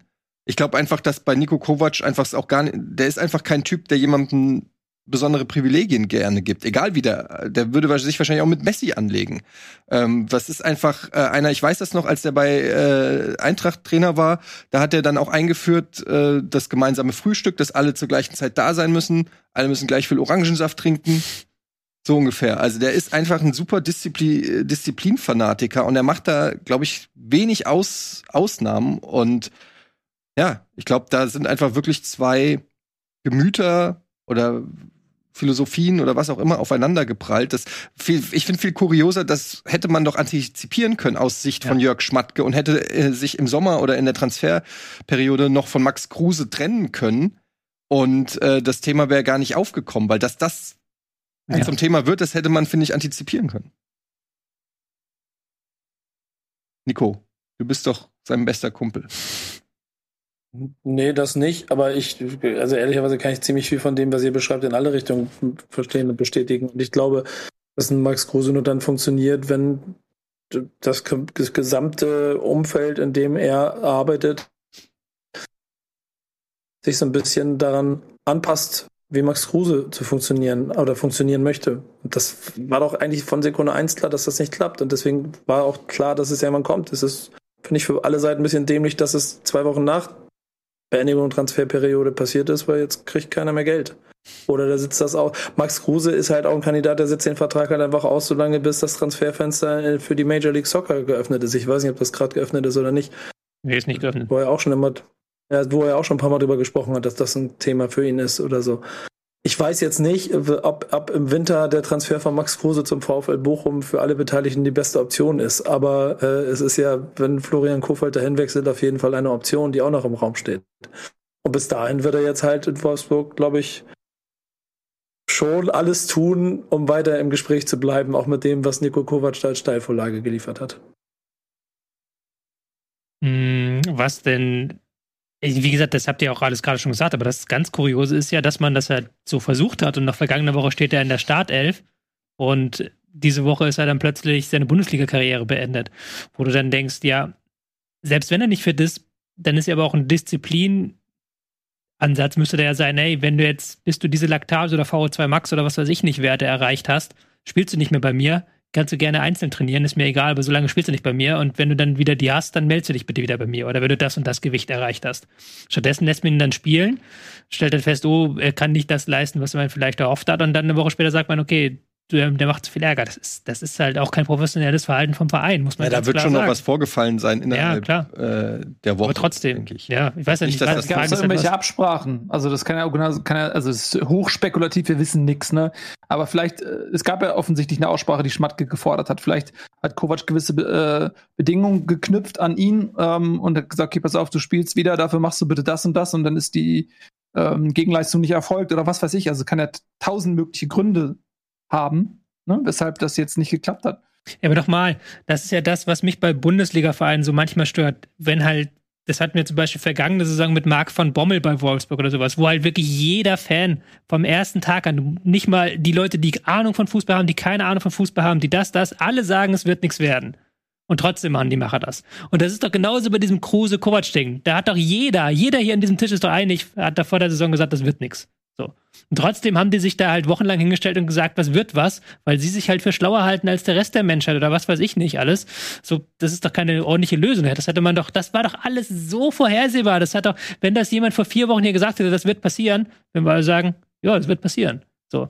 Da, das verstehe ich halt nicht. Das verstehe ich halt überhaupt nicht, weil das ist, das sind Millionen Euro, die sie da an Gehalt an Kruse jetzt zahlen müssen, an Transferausgaben im vergangenen Winter gezahlt haben für einen 34-Jährigen, wo du dir auch denkst, Wahnsinn. So, wir reden die ganze Zeit, wieso ist Union Berlin so gut? Naja, unter anderem, weil sie da ein paar Millionen abgegriffen haben für Kruse und die dann schlau investiert haben. So. Und Wolfsburg eben nicht. Wolfsburg hat das Geld gezahlt, um ihn jetzt da mittrainieren zu lassen. Gut, bei Wolfsburg spielt Geld aber auch nicht so eine große Rolle wie bei anderen Vereinen. Die können sich das schon mal erla erlauben, dann so einen Spieler mitzuschleifen und zu sagen, naja, das war unser Topscorer letzte, äh, letzte Rückrunde. Mal gucken, ähm, Man könnte sie aber aus dem Sommerurlaub zurückkommt. Man könnte sich aber auch mal vielleicht erlauben, das Geld schlau einzusetzen. Dann steht man nämlich nicht nach sechs Spieltagen auf Rang 16 und das auch nur, weil man mit sehr, sehr viel Glück gegen Frankfurt einen Sieg sich äh, da zusammen ge, äh, gemauert hat, muss man ja fast sagen. So. Und das ist halt einfach, für mich ist das kein professionelles Arbeiten in die eine in die, andere Richtung. So. Weil das weiß doch jeder mittlerweile, was du mit Max Kruse bekommst. es ist schwer einzuschätzen. Man muss dazu auch sagen, Jörg Schmatke scheidet aus zum Winter, glaube ich. Ähm, da weiß man auch nicht, kommt ein Nachfolger, wird Marcel Schäfer das Ding übernehmen. Vielleicht äh, gibt's da dann auch schon Uneinigkeiten hinter den Kulissen, wer die Entscheidung trifft und welche Entscheidung. Also es ist alles ein bisschen kurios bei Wolfsburg. Lass uns mal aufs Spiel eingehen. Ähm, auch wenn das äh, kurz abgehandelt werden kann. Das sage ich jetzt nicht äh, als Fan der Eintracht, aber das war eine grausam anzuguckende äh, Fußballpartie. Ähm, du hast es schon gesagt, eine sehr defensive Leistung ähm, von Nico Kovac, davon konnte man ausgehen. Zwei Viererketten. Ähm, eigentlich hatte Wolfsburg nicht viel vom äh, Wolfsburg nicht viel vom Spiel, ähm, aber die Eintracht hat es auch trotz Überle äh, zumindest optischer Feldüberlegenheit ähm, haben sie es einfach nicht geschafft, äh, in irgendwie Gefahr zu erzeugen. Ich glaube, es gab ich weiß gar nicht, wie, keinen einzigen Schuss auf, äh, auch ein Schuss von Christian äh, Jakic, der an Pfosten ging, glaube ich, der einzige Tor, Schuss, der aufs Tor ging von der Eintracht. Ähm, die Eintracht wirkte behäbig, wenig zielstrebig. Ähm, ich habe auch danach mir die Pressekonferenz von Oliver Glasner angeguckt, den habe ich selten, eigentlich noch nie so sauer nach einer Partie gesehen. Also der hat sich diesmal nicht vor seine Mannschaft gestellt, sondern der hat äh, sie klar angezählt und gesagt, bei ihm werden auch in der Champions League jetzt äh, morgen am Dienstag nur noch Leute spielen, die bereit sind, diesen Powerfußball zu spielen, den er erwartet. Ähm, also er war maßlos enttäuscht, hat wirklich mehrere Punkte genannt, katastrophale ähm, Freistöße beziehungsweise Standardsituationen. Ähm, ja, da war ein, sinnbildlich war ein äh, aus guter Position ein, ein Freistoß von äh, Pellegrini, der ähm, ich glaube so 20, 18, 20 Meter vom äh, Tor das Ding einfach in die Wolken gehauen hat. Kann natürlich passieren, aber auch danach die Ecken, alles andere, es war wirklich, äh, es ist nichts zusammengelaufen. Es ist exakt das, was ich noch gesagt habe bei beim Spiel letzte Woche. Bei Leipzig habe ich noch gesagt, diesmal hat alles geklappt. Äh, die, ähm, und äh, ich habe noch gesagt, ich weiß noch, wie ich gesagt habe, ich bin gespannt, ob die Eintracht es schafft, dieses, diese Form und dieses äh, Level irgendwie zu konservieren und dauerhaft äh, anzubieten. Und natürlich kann sie es nicht, weil sonst wäre sie nicht die Diva. Ähm, es war eigentlich klar, dass äh, daraufhin wieder eine absolut Grottenleistung äh, folgt, mit der man einen äh, am Boden liegenden Gegner aufbaut. Sonst wäre es nicht die Eintracht. Ich kenne das schon, aber es frustriert trotzdem, es, ma- es macht einen wahnsinnig, weil nichts macht mich so sauer, wie wenn ich Spieler sehe, die sich nicht den Arsch aufreißen. Und davon gab es dieses Mal einige. Und das fand ich eigentlich viel schlimmer, dass da manche über den Platz geschlendert sind. Ähm, Glasner hat auch gesagt, wenn Gibril So der Typ ist, der am meisten kämpft und am meisten läuft, der aber auch die äh, insgesamt saisonübergreifend die meisten Sch Minuten und, und äh, Spiele gemacht hat, dann sagt das schon auch ein bisschen was über die Leistung von anderen Spielern aus. Ähm, man hat gehört, dass Mario Götze wohl äh, ungeduscht äh, seine Sachen gepackt hat und äh, an allen vorbei äh, ins Auto marschierte, so ein abgedüstes, keinen Bock mehr hatte, mit irgendjemandem zu reden. Ähm, viel Frust auf vielen äh, Seiten. Man muss natürlich auch sagen, die Ein Kaderplanung der Eintracht mit vielen Verletzten in der Verteidigung jetzt Rode sei natürlich zum einen genannt, aber du hast keinen Rechtsverteidiger für die Viererkette. Du hast nach dem Abgang von Kostic im Prinzip kein, äh, kein Spieler, der äh, das Pendant zu Knauf, Knauf dann wäre in der, äh, in der Dreierkette äh, nach dem Abgang von Kostic. Das ist alles ein bisschen komisch. Buta verletzt, Touré verletzt, dadurch fehlen dann zwei Rechtsverteidiger. Ähm, ja, momentan alles ein bisschen, äh, fühlt sich ein bisschen nach Krise an. Es war eine sehr, sehr schlechte Partie von, äh, von der Eintracht Wolfsburg. Hat's gut wegverteidigt, das muss man sagen. Also, die standen bombenstabil da hinten in der, in der Viererkette, haben fast nichts zugelassen, haben das sauber wegverteidigt und dann mit einem Standard, wo dann auch Trapp nicht gut aussah, der rausgekommen ist, den Ball nicht hatte. Und dann hat das gereicht für einen Sieg. Interessant übrigens, Eintracht jetzt mit der zweitschlechtesten Standardbilanz. War als das fünfte Gegentor nach Standards, ähm, haben selber nur zwei Tore erzielt. Nur Bochum ist in dieser Kategorie noch schlechter. Ja. Gut. So. Was haben wir noch auf der Liste? Ähm, jetzt haben wir Leverkusen mit aufsteigender Tendenz, holen einen Punkt bei Hertha BSC Berlin. Es war das Kellerduell, Platz 17 Leverkusen gegen Platz 15 Hertha BSC, äh, ein 2 zu 2, ähm, wobei alle vier Tore in der zweiten Halbzeit gefallen sind. Und ähm, ja, auch dort muss man sagen, Leverkusen erstmal Entschuldigung, ich muss aufstoßen.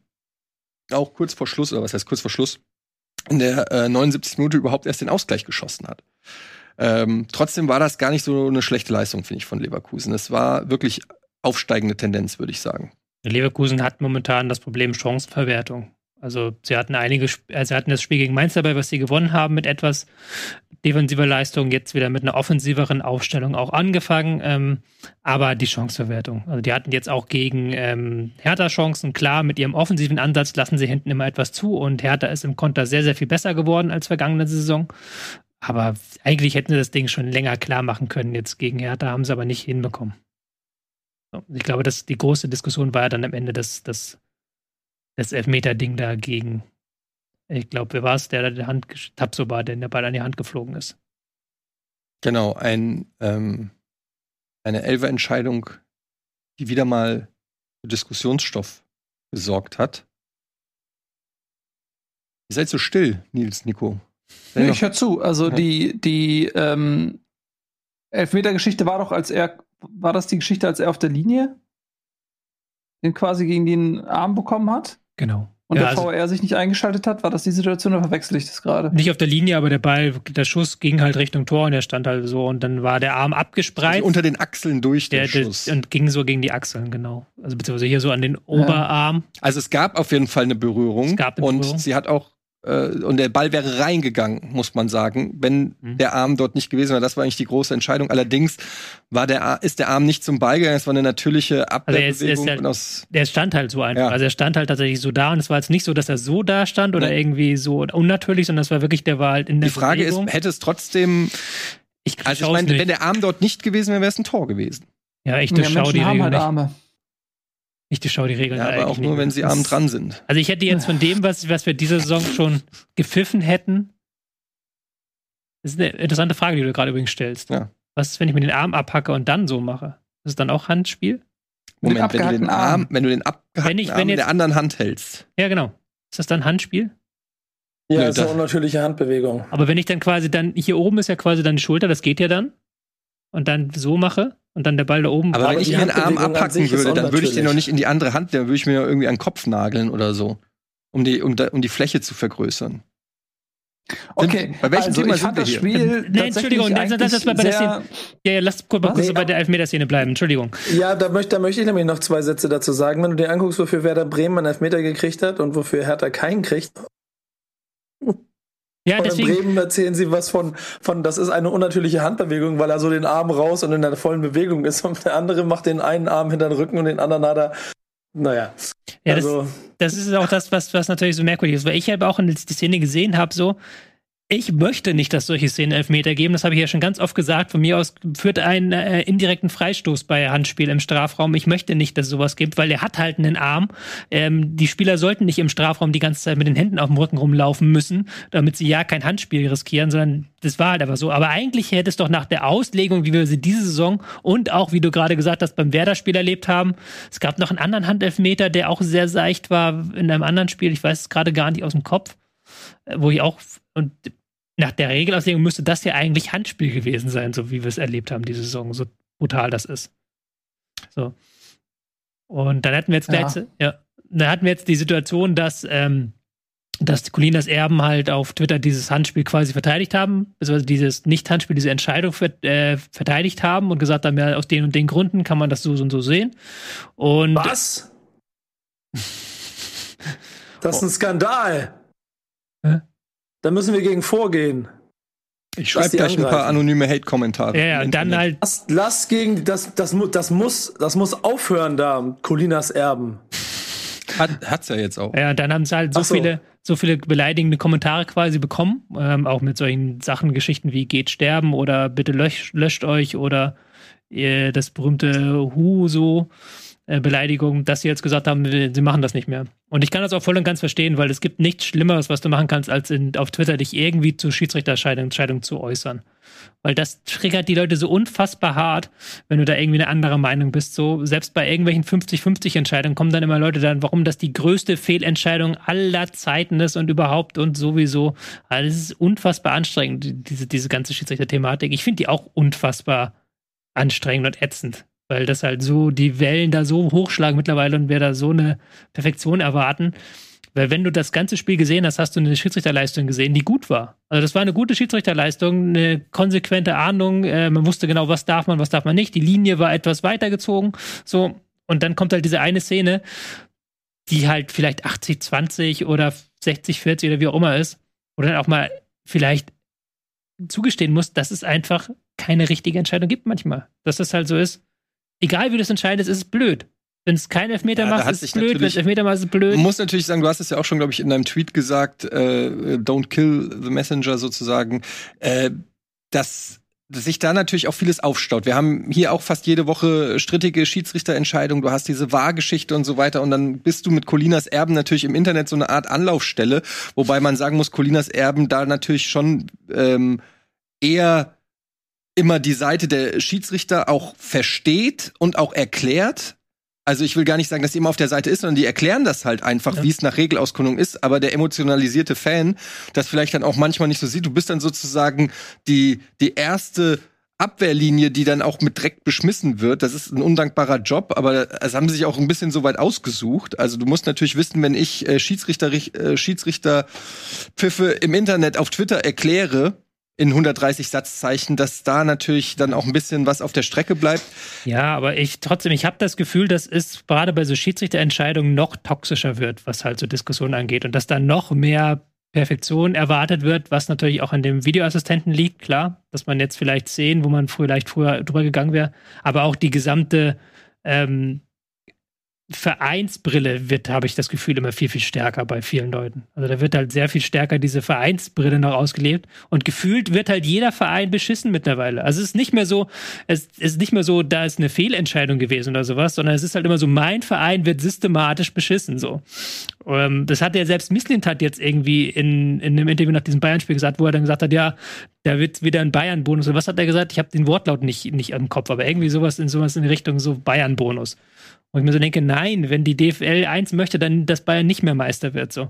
Ähm, man kann über die Schiedsrichterqualität diskutieren, aber da wird halt niemand systematisch beschissen. Das ist halt einfach vielleicht die Schiedsrichter nicht mehr so gut, wie sie mal waren. Aber das ist dann wieder ein anderer Punkt, als dass dein Verein systematisch beschissen wird, angeblich. Ja, es ist halt ein bisschen schade. einfach auch viel ja. mehr Sa ja. Ja, es werden viel mehr Sachen natürlich auch aufgeklärt. Ne? Also ähm, wir haben heutzutage Kameraperspektiven, Zeitlupen, alles Mögliche, wo einfach alles dann nochmal ähm, dargestellt wird. Das äh, vor 30 Jahren oder so hattest du vielleicht äh, diese ganzen Einstellungen nicht. Von daher, die Schiedsrichter sind sicherlich nicht schlechter geworden. Mhm. Äh, wir kommen nur ihren ähm, ja, Fehlern oder zumindest in diskussionswürdigen Situationen auch mehr auf die Spur, können das viel besser darstellen alles. Ähm, aber also ich verstehe das auch, die, die ähm, nicht Nachvollziehbarkeit teilweise der Entscheidung. Du siehst irgendwas, okay, das ist ein Elfmeter und dann siehst du eine ähnliche Situation und das wird dann nicht mal mehr vom VRR überprüft oder so. Äh, und dann kommen natürlich schnell Situationen zustande, wo du dich ungerecht behandelt fühlst. Gerade wenn du vielleicht ähm, ein, zwei Spiele zuvor eine Situation hattest, die gegen dich gepfiffen wurde und dann kommt fast dieselbe Situation und dann wird die nicht gegen dich, äh, wird die nicht für dich gepfiffen. Also, dass, dass da Leute sich ungerecht behandelt fühlen und so weiter, kann ich auf emotionaler Ebene total verstehen. Mir geht's mit dem HSV auch so.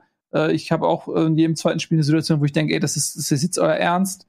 Äh, wobei die auch zu Recht so von mir gesehen werden, weil die sind auch recht albern dann. Ähm, so, aber das, äh, wenn es dann jetzt wirklich darum geht, okay, wie kanalisiere ich meine Emotionen, ähm, wenn man dann sagt, okay, ich gehe jetzt zu Colinas Erben und beleidige die einfach mal rauf und runter, dann hast du halt einfach ein Problem, mit deinen Emotionen umzugehen. Es gibt keine Rechtfertigung dafür, dass deine, dein Frust sich in Beleidigung gegen Dritte kanalisiert. Das kann man ja auch einfach nicht rechtfertigen. Das ist einfach dumm. Dann hast du ein Problem, mit deinen Emotionen klarzukommen, wenn du das machst. Und ähm, deswegen finde ich das sehr schade, weil natürlich dann immer irgendwie das Colinas Erben gehört ein Stück weit zur Fußballkultur dazu. Und äh, es war immer eine Anlaufstelle, äh, wo man dann auch Erklärungen bekommen konnte. Und die versuchen natürlich auch immer die Situation einfach, sie versuchen sie ja zu erklären und sie versuchen ja selbst irgendwie zu sehen, okay, was hat der Schiedsrichter sich dabei gedacht? Natürlich sind sie dem Schiedsrichter immer ein bisschen näher. Ist ja klar, weil wenn sie es einfach sagen würden, das war eine Fehlentscheidung, dann ist klar, gut, das kriege ich auch noch hin, so. Sie sollen ja versuchen zu erklären, okay, was denkt ein Schiedsrichter in dem Moment? Das ist ja auch ihr Alleinstellungsmerkmal. So, ähm, naja, egal, jedenfalls finde ich, find ich diese, diese Beleidigung äh, ja. total äh, albern und ich verstehe ich verstehe auch, dass die irgendwann sagen, ey, sorry, das muss ich mir nicht mehr geben. Ich denke, das ist auf jeden Fall, es gibt keine Entschuldigung für diese aus der Anonymität getätigten Beleidigungen. Es ist einfach peinlich. Auf der anderen Seite ist, muss man sagen, es, Twitter ist einfach dieser, dieser dampfende Haufen Kacke teilweise geworden. Äh, es gibt ja nicht umsonst ganz viele Leute, die sich von dieser Plattform auch mittlerweile zurückgezogen haben. Man muss sich halt einfach im Klaren sein, glaube ich, entweder man ist auf dieser Plattform dann muss man es wahrscheinlich einfach ignorieren können oder wegstecken können oder was auch immer. Oder man muss eben dann, wie auch Colina, Colinas Erben das jetzt gemacht hat, die Konsequenz ziehen und sagen, wir haben keinen Bock mehr auf, auf den Mist. So, äh, wir machen das ja hier als Service, um Leuten irgendwie auch was anzubieten. Aber ich habe keinen Bock, mich jeden Tag mit Scheiße be beschmeißen zu lassen. Mal gucken, wie es da weitergeht. Es ist ja noch nicht die, Moment, ist noch nicht die letzte Entscheidung, glaube ich, gefallen, ob man noch mal zurückkommt oder nicht. Ja. Also ganz so endgültig wie Max Kruses Karriere ist es noch nicht. ähm, ich möchte aber an der Stelle auch noch mal auf unser Schiedsrichter-Special, habe ich auch schon auf Twitter übrigens gemacht, hinweisen, denn da hatten wir sowohl ähm, Alex Feuerherd, der ja quasi Colinas äh, Erben ist, Patrick mhm. Ittrich, Ittrich, Pat Ittrich. Hm, so, Ittrich. ich kann kaum sprechen. Patrick Ittrich, der äh, sich ja auch geäußert hat, sehr deutlich auf Twitter zu diesem Fall Colinas Erben. Bundesliga-Schiedsrichter Ralf Gunesch, Gunesch, Alter, was ist denn los? Ralf Gunesch und ich haben hier ja zu viert gesprochen. Ist ein bisschen, ist jetzt auch schon wieder, wie alt? Drei Jahre? Ja, drei Jahre kann gut sein. Dreieinhalb Jahre her ist natürlich viel passiert, in, auch in, in Videoschiedsrichter-Geschichten. Aber es ist auch ganz interessant, dann mal zum Beispiel zu hören, wie auch ein Alex Feuerherd äh, diese Dinge be bewertet, wie er die Sachen angeht mit Colinas Erben. Es ist interessant zu sehen, wie auch ein Schiedsrichter zum Beispiel die Dinge bewertet und warum manche Entscheidungen so sind, äh, wie sie sind. Ich fand, das war ein guter Talk ähm, und auch aus Spielersicht hat man Ralf Gunesch gehört, guckt euch das auf jeden Fall noch mal an, weil ähm, in Sachen Transparenz, Nils hat es ja auch schon gesagt, das ist, glaube ich, das, wo vor allen Dingen irgendwie man sich in, in Sachen Schiedsrichterwesen in Deutschland ein bisschen an die Nase fassen muss. Wie kriegt man es hin, dass man diese Entscheidung nachvollziehbar auch für die Masse macht? Weil damit schützt du deine Schiedsrichter mehr als mit irgendwelchen Technologien. Ich bin da mittlerweile sogar drüber hinaus, weil ich mir denke, es ist egal manchmal. Das ist ja auch bei Greenes Erben, die kann ja auch einfach Tweets sein, wo sie einfach nur das erklären, wie kam die Entscheidung zustande und dann werden trotzdem Leute sagen, die Entscheidung ist falsch.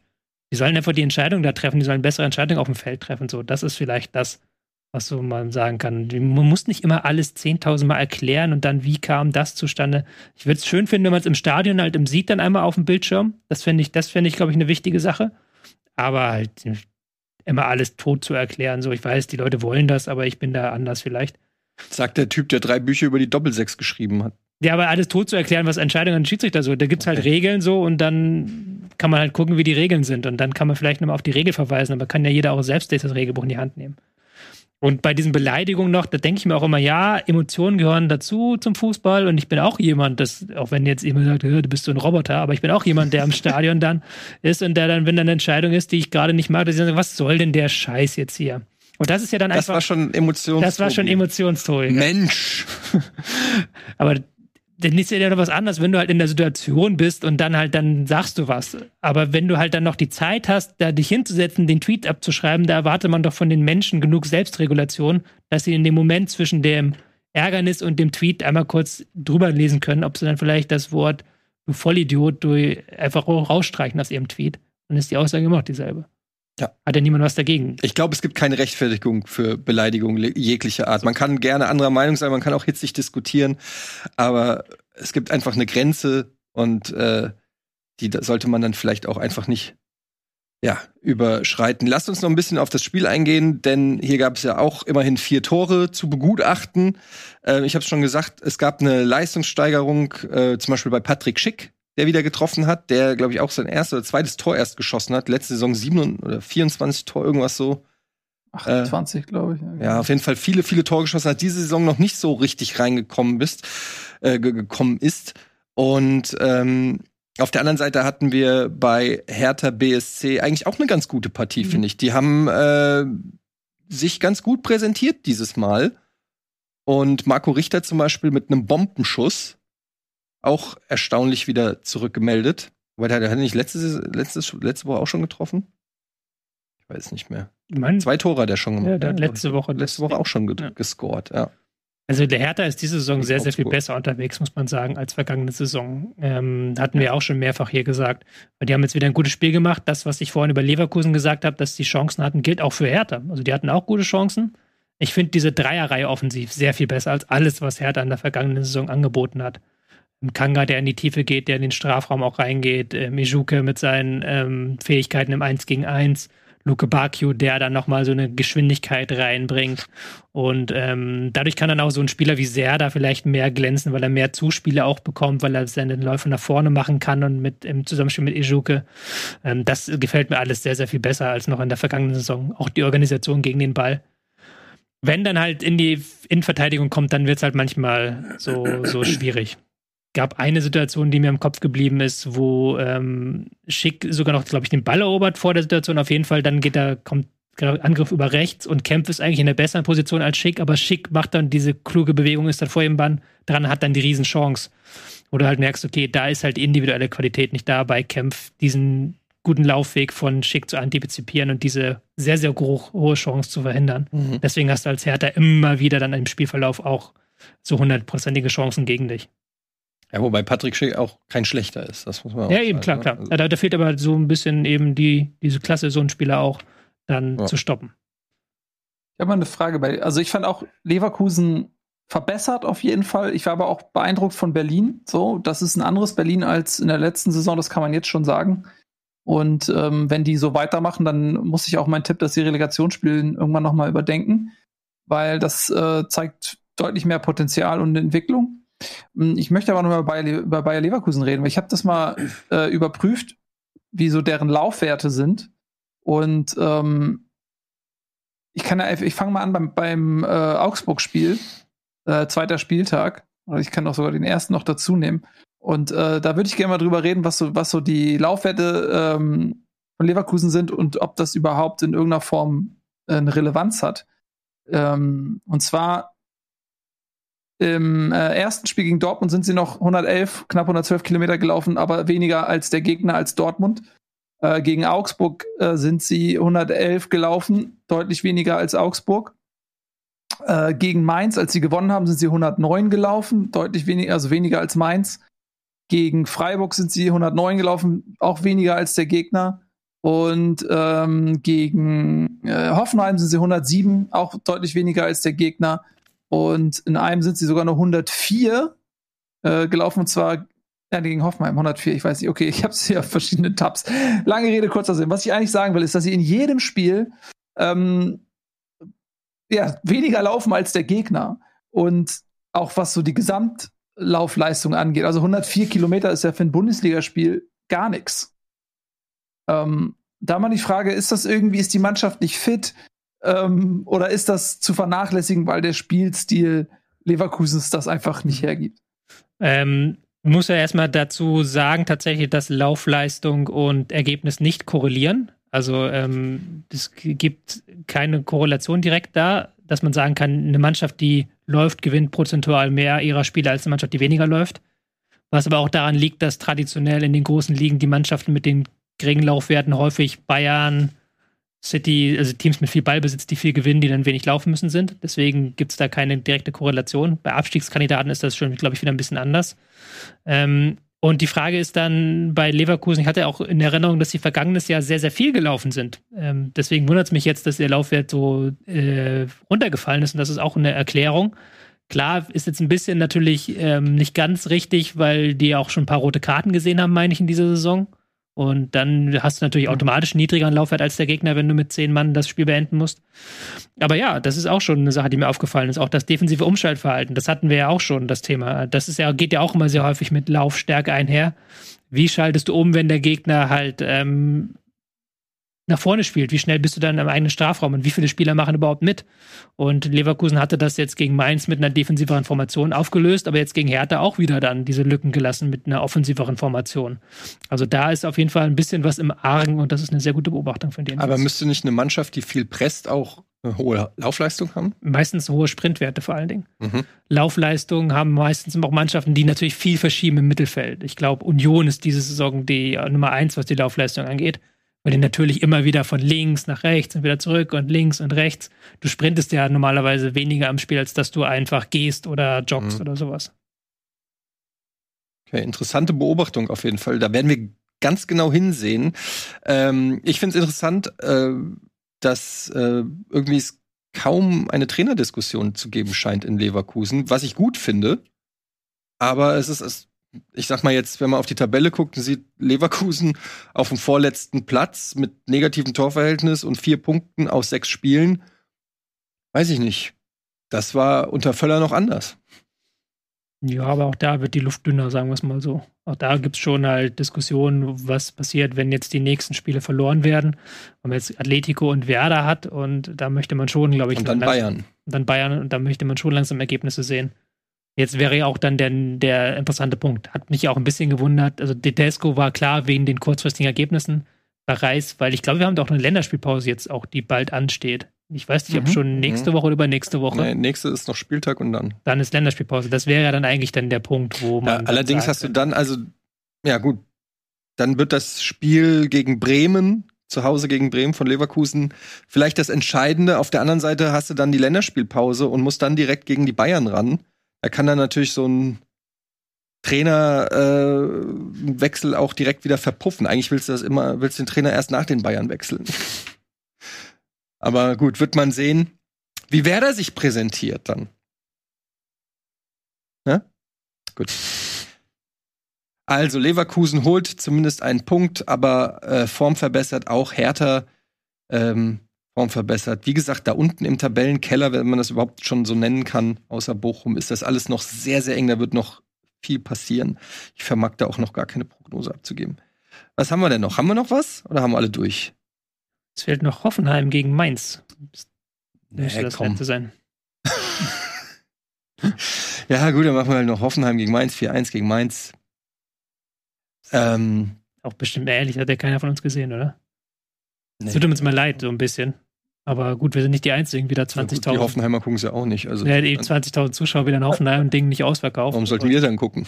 Meint es auch nicht so weit entfernt von Hoffenheim, darf man fairerweise dazu sagen. Das ist jetzt nicht der unendlich lange Weg für ein Auswärtsspiel. Ja, die rote Karte gegen Hack war, glaube ich, so der Punkt, wo dann das Spiel endgültig ja. entschieden war. 50 Minuten Mainz in Unterzahl. Hm. Ähm, Gab dann anschließend sogar noch äh, einen verschossenen Foul-Elfmeter, also war die, die Höchststrafe eigentlich, die aber dann nicht hundertprozentig genutzt wurde. Aber Kramaric hat es dann ein paar Minuten später äh, nach dem Seitenwechsel dann doch noch gemacht mit dem 1-0. Und ähm, ja, war natürlich schwierig dann für Mainz da noch mal sich zurückzukämpfen mit einem Mann weniger. Ähm, was hatten wir denn noch für Situationen? Mit Toren. Ja, also ich hab's ja eigentlich schon gesagt, die, die gelb-rote, Ka- äh, was eine glattrote? war Ja, es war eine glattrot, glattrote gegen Hack. Ähm, das war schon eine, eine, natürlich die spielentscheidende Szene. Da gab es ja so ein paar Diskussionen auch, weil erst wurde der äh, außerhalb des Strafraums verortet. So, und dass ich auch dachte, okay, dann äh, ja, ist das halt als Notbremse und wenn es halt keinen Strafschuss gibt und so weiter. Und dann gibt es ja immer noch die Geschichte mit Doppelbestrafung und so weiter. Ähm, aber der Angriff galt wohl nicht dem Ball oder was. Äh, jedenfalls wurde das dann nochmal in den Strafraum äh, gelegt und dann gab es auch Elfmeter, aber Hack musste trotzdem mit Rot runter. Mm, Und klar, und in der zweiten Halbzeit hat äh, Hoffenheim dann diese Überlegenheit auch gut genutzt, muss man sagen. Ne? Also es kann ja auch nicht jede Mannschaft. Ähm, klappt ja auch nicht immer gut und das haben sie gut gemacht. Und äh, spätestens nach dem 1-0, wenn du die Situation hast, dass du dann auch noch führst und Mainz sich dann jetzt nicht nur hinten reinstellen kann, ähm, das haben sie gut ausgespielt. Also es war dann wirklich eine gute zweite Halbzeit auch, aber natürlich ist die rote Karte da. Äh, Mit Ja. entscheidend auch. Interessant war Angelino, der Top-Transfer, kam von der Bank. War nicht ganz fit. War nicht ganz fit. Ja, Sko hat auch das gut gemacht. Also Sko ist so in dieser Saison wirklich gut dabei. Überhaupt die ganze Hoffenheimer Mannschaft hat halt eine so hohe Kompaktheit. Scheint jetzt auch spielerisch besser zu werden. Jetzt, ich habe es, wie gesagt, das Spiel auch nicht ganz verfolgen können. Ähm, ich habe nur die Highlights gesehen, das sah aber schon sehr, sehr viel besser aus, spielerisch. Roter ist vorne ein guter Mann. Also die sind diese Saison momentan richtig, richtig gut in Verfassung. Ähm, Kriegen es nicht Woche für Woche auf den Platz. Ist so ein bisschen auch vielleicht so ein, ähm, ich suche jetzt einen anderen Begriff, weil Diva ist ja schon weg. Aber die sind ja auch so wankelmütig, die Hoffenheimer, traditionell. Aber diese Kompaktheit, die Breitenreiter da reinbringt, auch die defensive Stabilität, die tut der Mannschaft gefühlt sehr gut. Ja, scheint äh, ganz gut zu funktionieren damit zwischen Breitenreiter und Hoffenheim. Ähm, ja, bei Mainz, wie gesagt, rote Karte kann man nicht viel sagen. Am Ende gab es noch ein schönes Anschlusstor von Dominik Kor, der eigentlich auch in guter Verfassung ist zurzeit. Ähm, aber Mainz muss auch so ein bisschen aufpassen. Ich habe auch das Gefühl, dass die vielleicht so ein bisschen zum Kreise der Abstiegskandidaten gehören könnten. Mainz, Ja. die haben schon zehn Punkte. Das ist deine verzweifelte Versuch, die Sendung zu verlängern mit einer steilen These, oder? Ja. Ja, okay, aber Mainz ist natürlich immer ein Team, das eigentlich eher in die untere Tabellenhälfte gehört, muss man ja ganz klar sagen. zu dieser Aber zehn Punkte, die haben eigentlich einen sehr ordentlichen Saisonstart gehabt, hatten gegen Leverkusen auch noch Pech gehabt und jetzt ähm, gegen Hoffenheim waren sie unterlegen, aber auch da rote Karte. Also die sehe ich ganz gut aufgestellt momentan, die Mainzer. Ja, aber ähm, wieso sage ich denn dann sowas? Keine Ahnung, vielleicht ist er der Der Wunschvater. Wunsch, ich gerade sagen, der Wunschvater Ähm, hat das gedacht. Die magst du jetzt also auch nicht, oder was? Nee, ich mag, äh, also ich meine, Ja. Ich mag ja nur die Eintracht. ich mag eigentlich gar nicht so viele Vereine übrigens. Also Freiburg, Mainz und Union, wenn man mal versucht, eine Gemeinsamkeit herzustellen, die, und die haben ja alle so irgendwie rot, ne? In, auch irgendwie Ja. im Verein. Kaiserslautern. Ist es, vielleicht, ist es vielleicht die Farbe? Kaiserslautern kannst du auch mit reinziehen, die sind auch rot. Ja. Das stimmt, aber, Bayern. aber die Eintracht Bayern. ist auch rot. Also Naja. schwarz, schwarz und weiß. Schwarz, weiß, aber die sind- haben auch häufig rot. Ja, aber es ist ein anderes Rot. Na gut, das ist voll. Ähm, ja, ist auch Leipzig egal. auch rot. Ja. Eigentlich sind alle Vereine für mich irgendwie ein bisschen rot. Ein rotes Tuch nämlich. So, ist ja auch egal. Ich versuche mich natürlich trotzdem hier, bemühe mich um Objektivität, soweit es mir äh, möglich ist. Hat denn noch sonst jemand was zu sagen? Nein. Stark. Nein. Dann machen wir jetzt hier den Deckel drauf. Und dann sehen wir uns nächste Woche wieder. Vielen Dank, Nico. Viel Spaß noch bei der Basketball-EM in Berlin. Nice. Linkshänder oder was? Ja, selbstverständlich. Ähm, dann danke Nils, gute Besserung. Und ähm, danke Tobi. Hammer Gag übrigens am Anfang, habe ich schon, habe ich. Ja, gut. Das und, ist, kann man noch äh, Werbung machen hier. House of House of Cards. Road, nee, Throne of Cards. Nein, wie heißt es denn? House of House Of Rings. House, of, House of Dragon. Äh, Recaps auf dem Kino Plus Channel. Ja, war ich auch schon. Ja, ja. ich war noch nicht. Ich muss äh, noch. Folge 3, die sehr gut war. So, dann machen wir Schluss. Vielen Dank fürs Einschalten. Eure Einschätzung gerne auf Twitter dann an äh, Colinas Erben. Tschüss.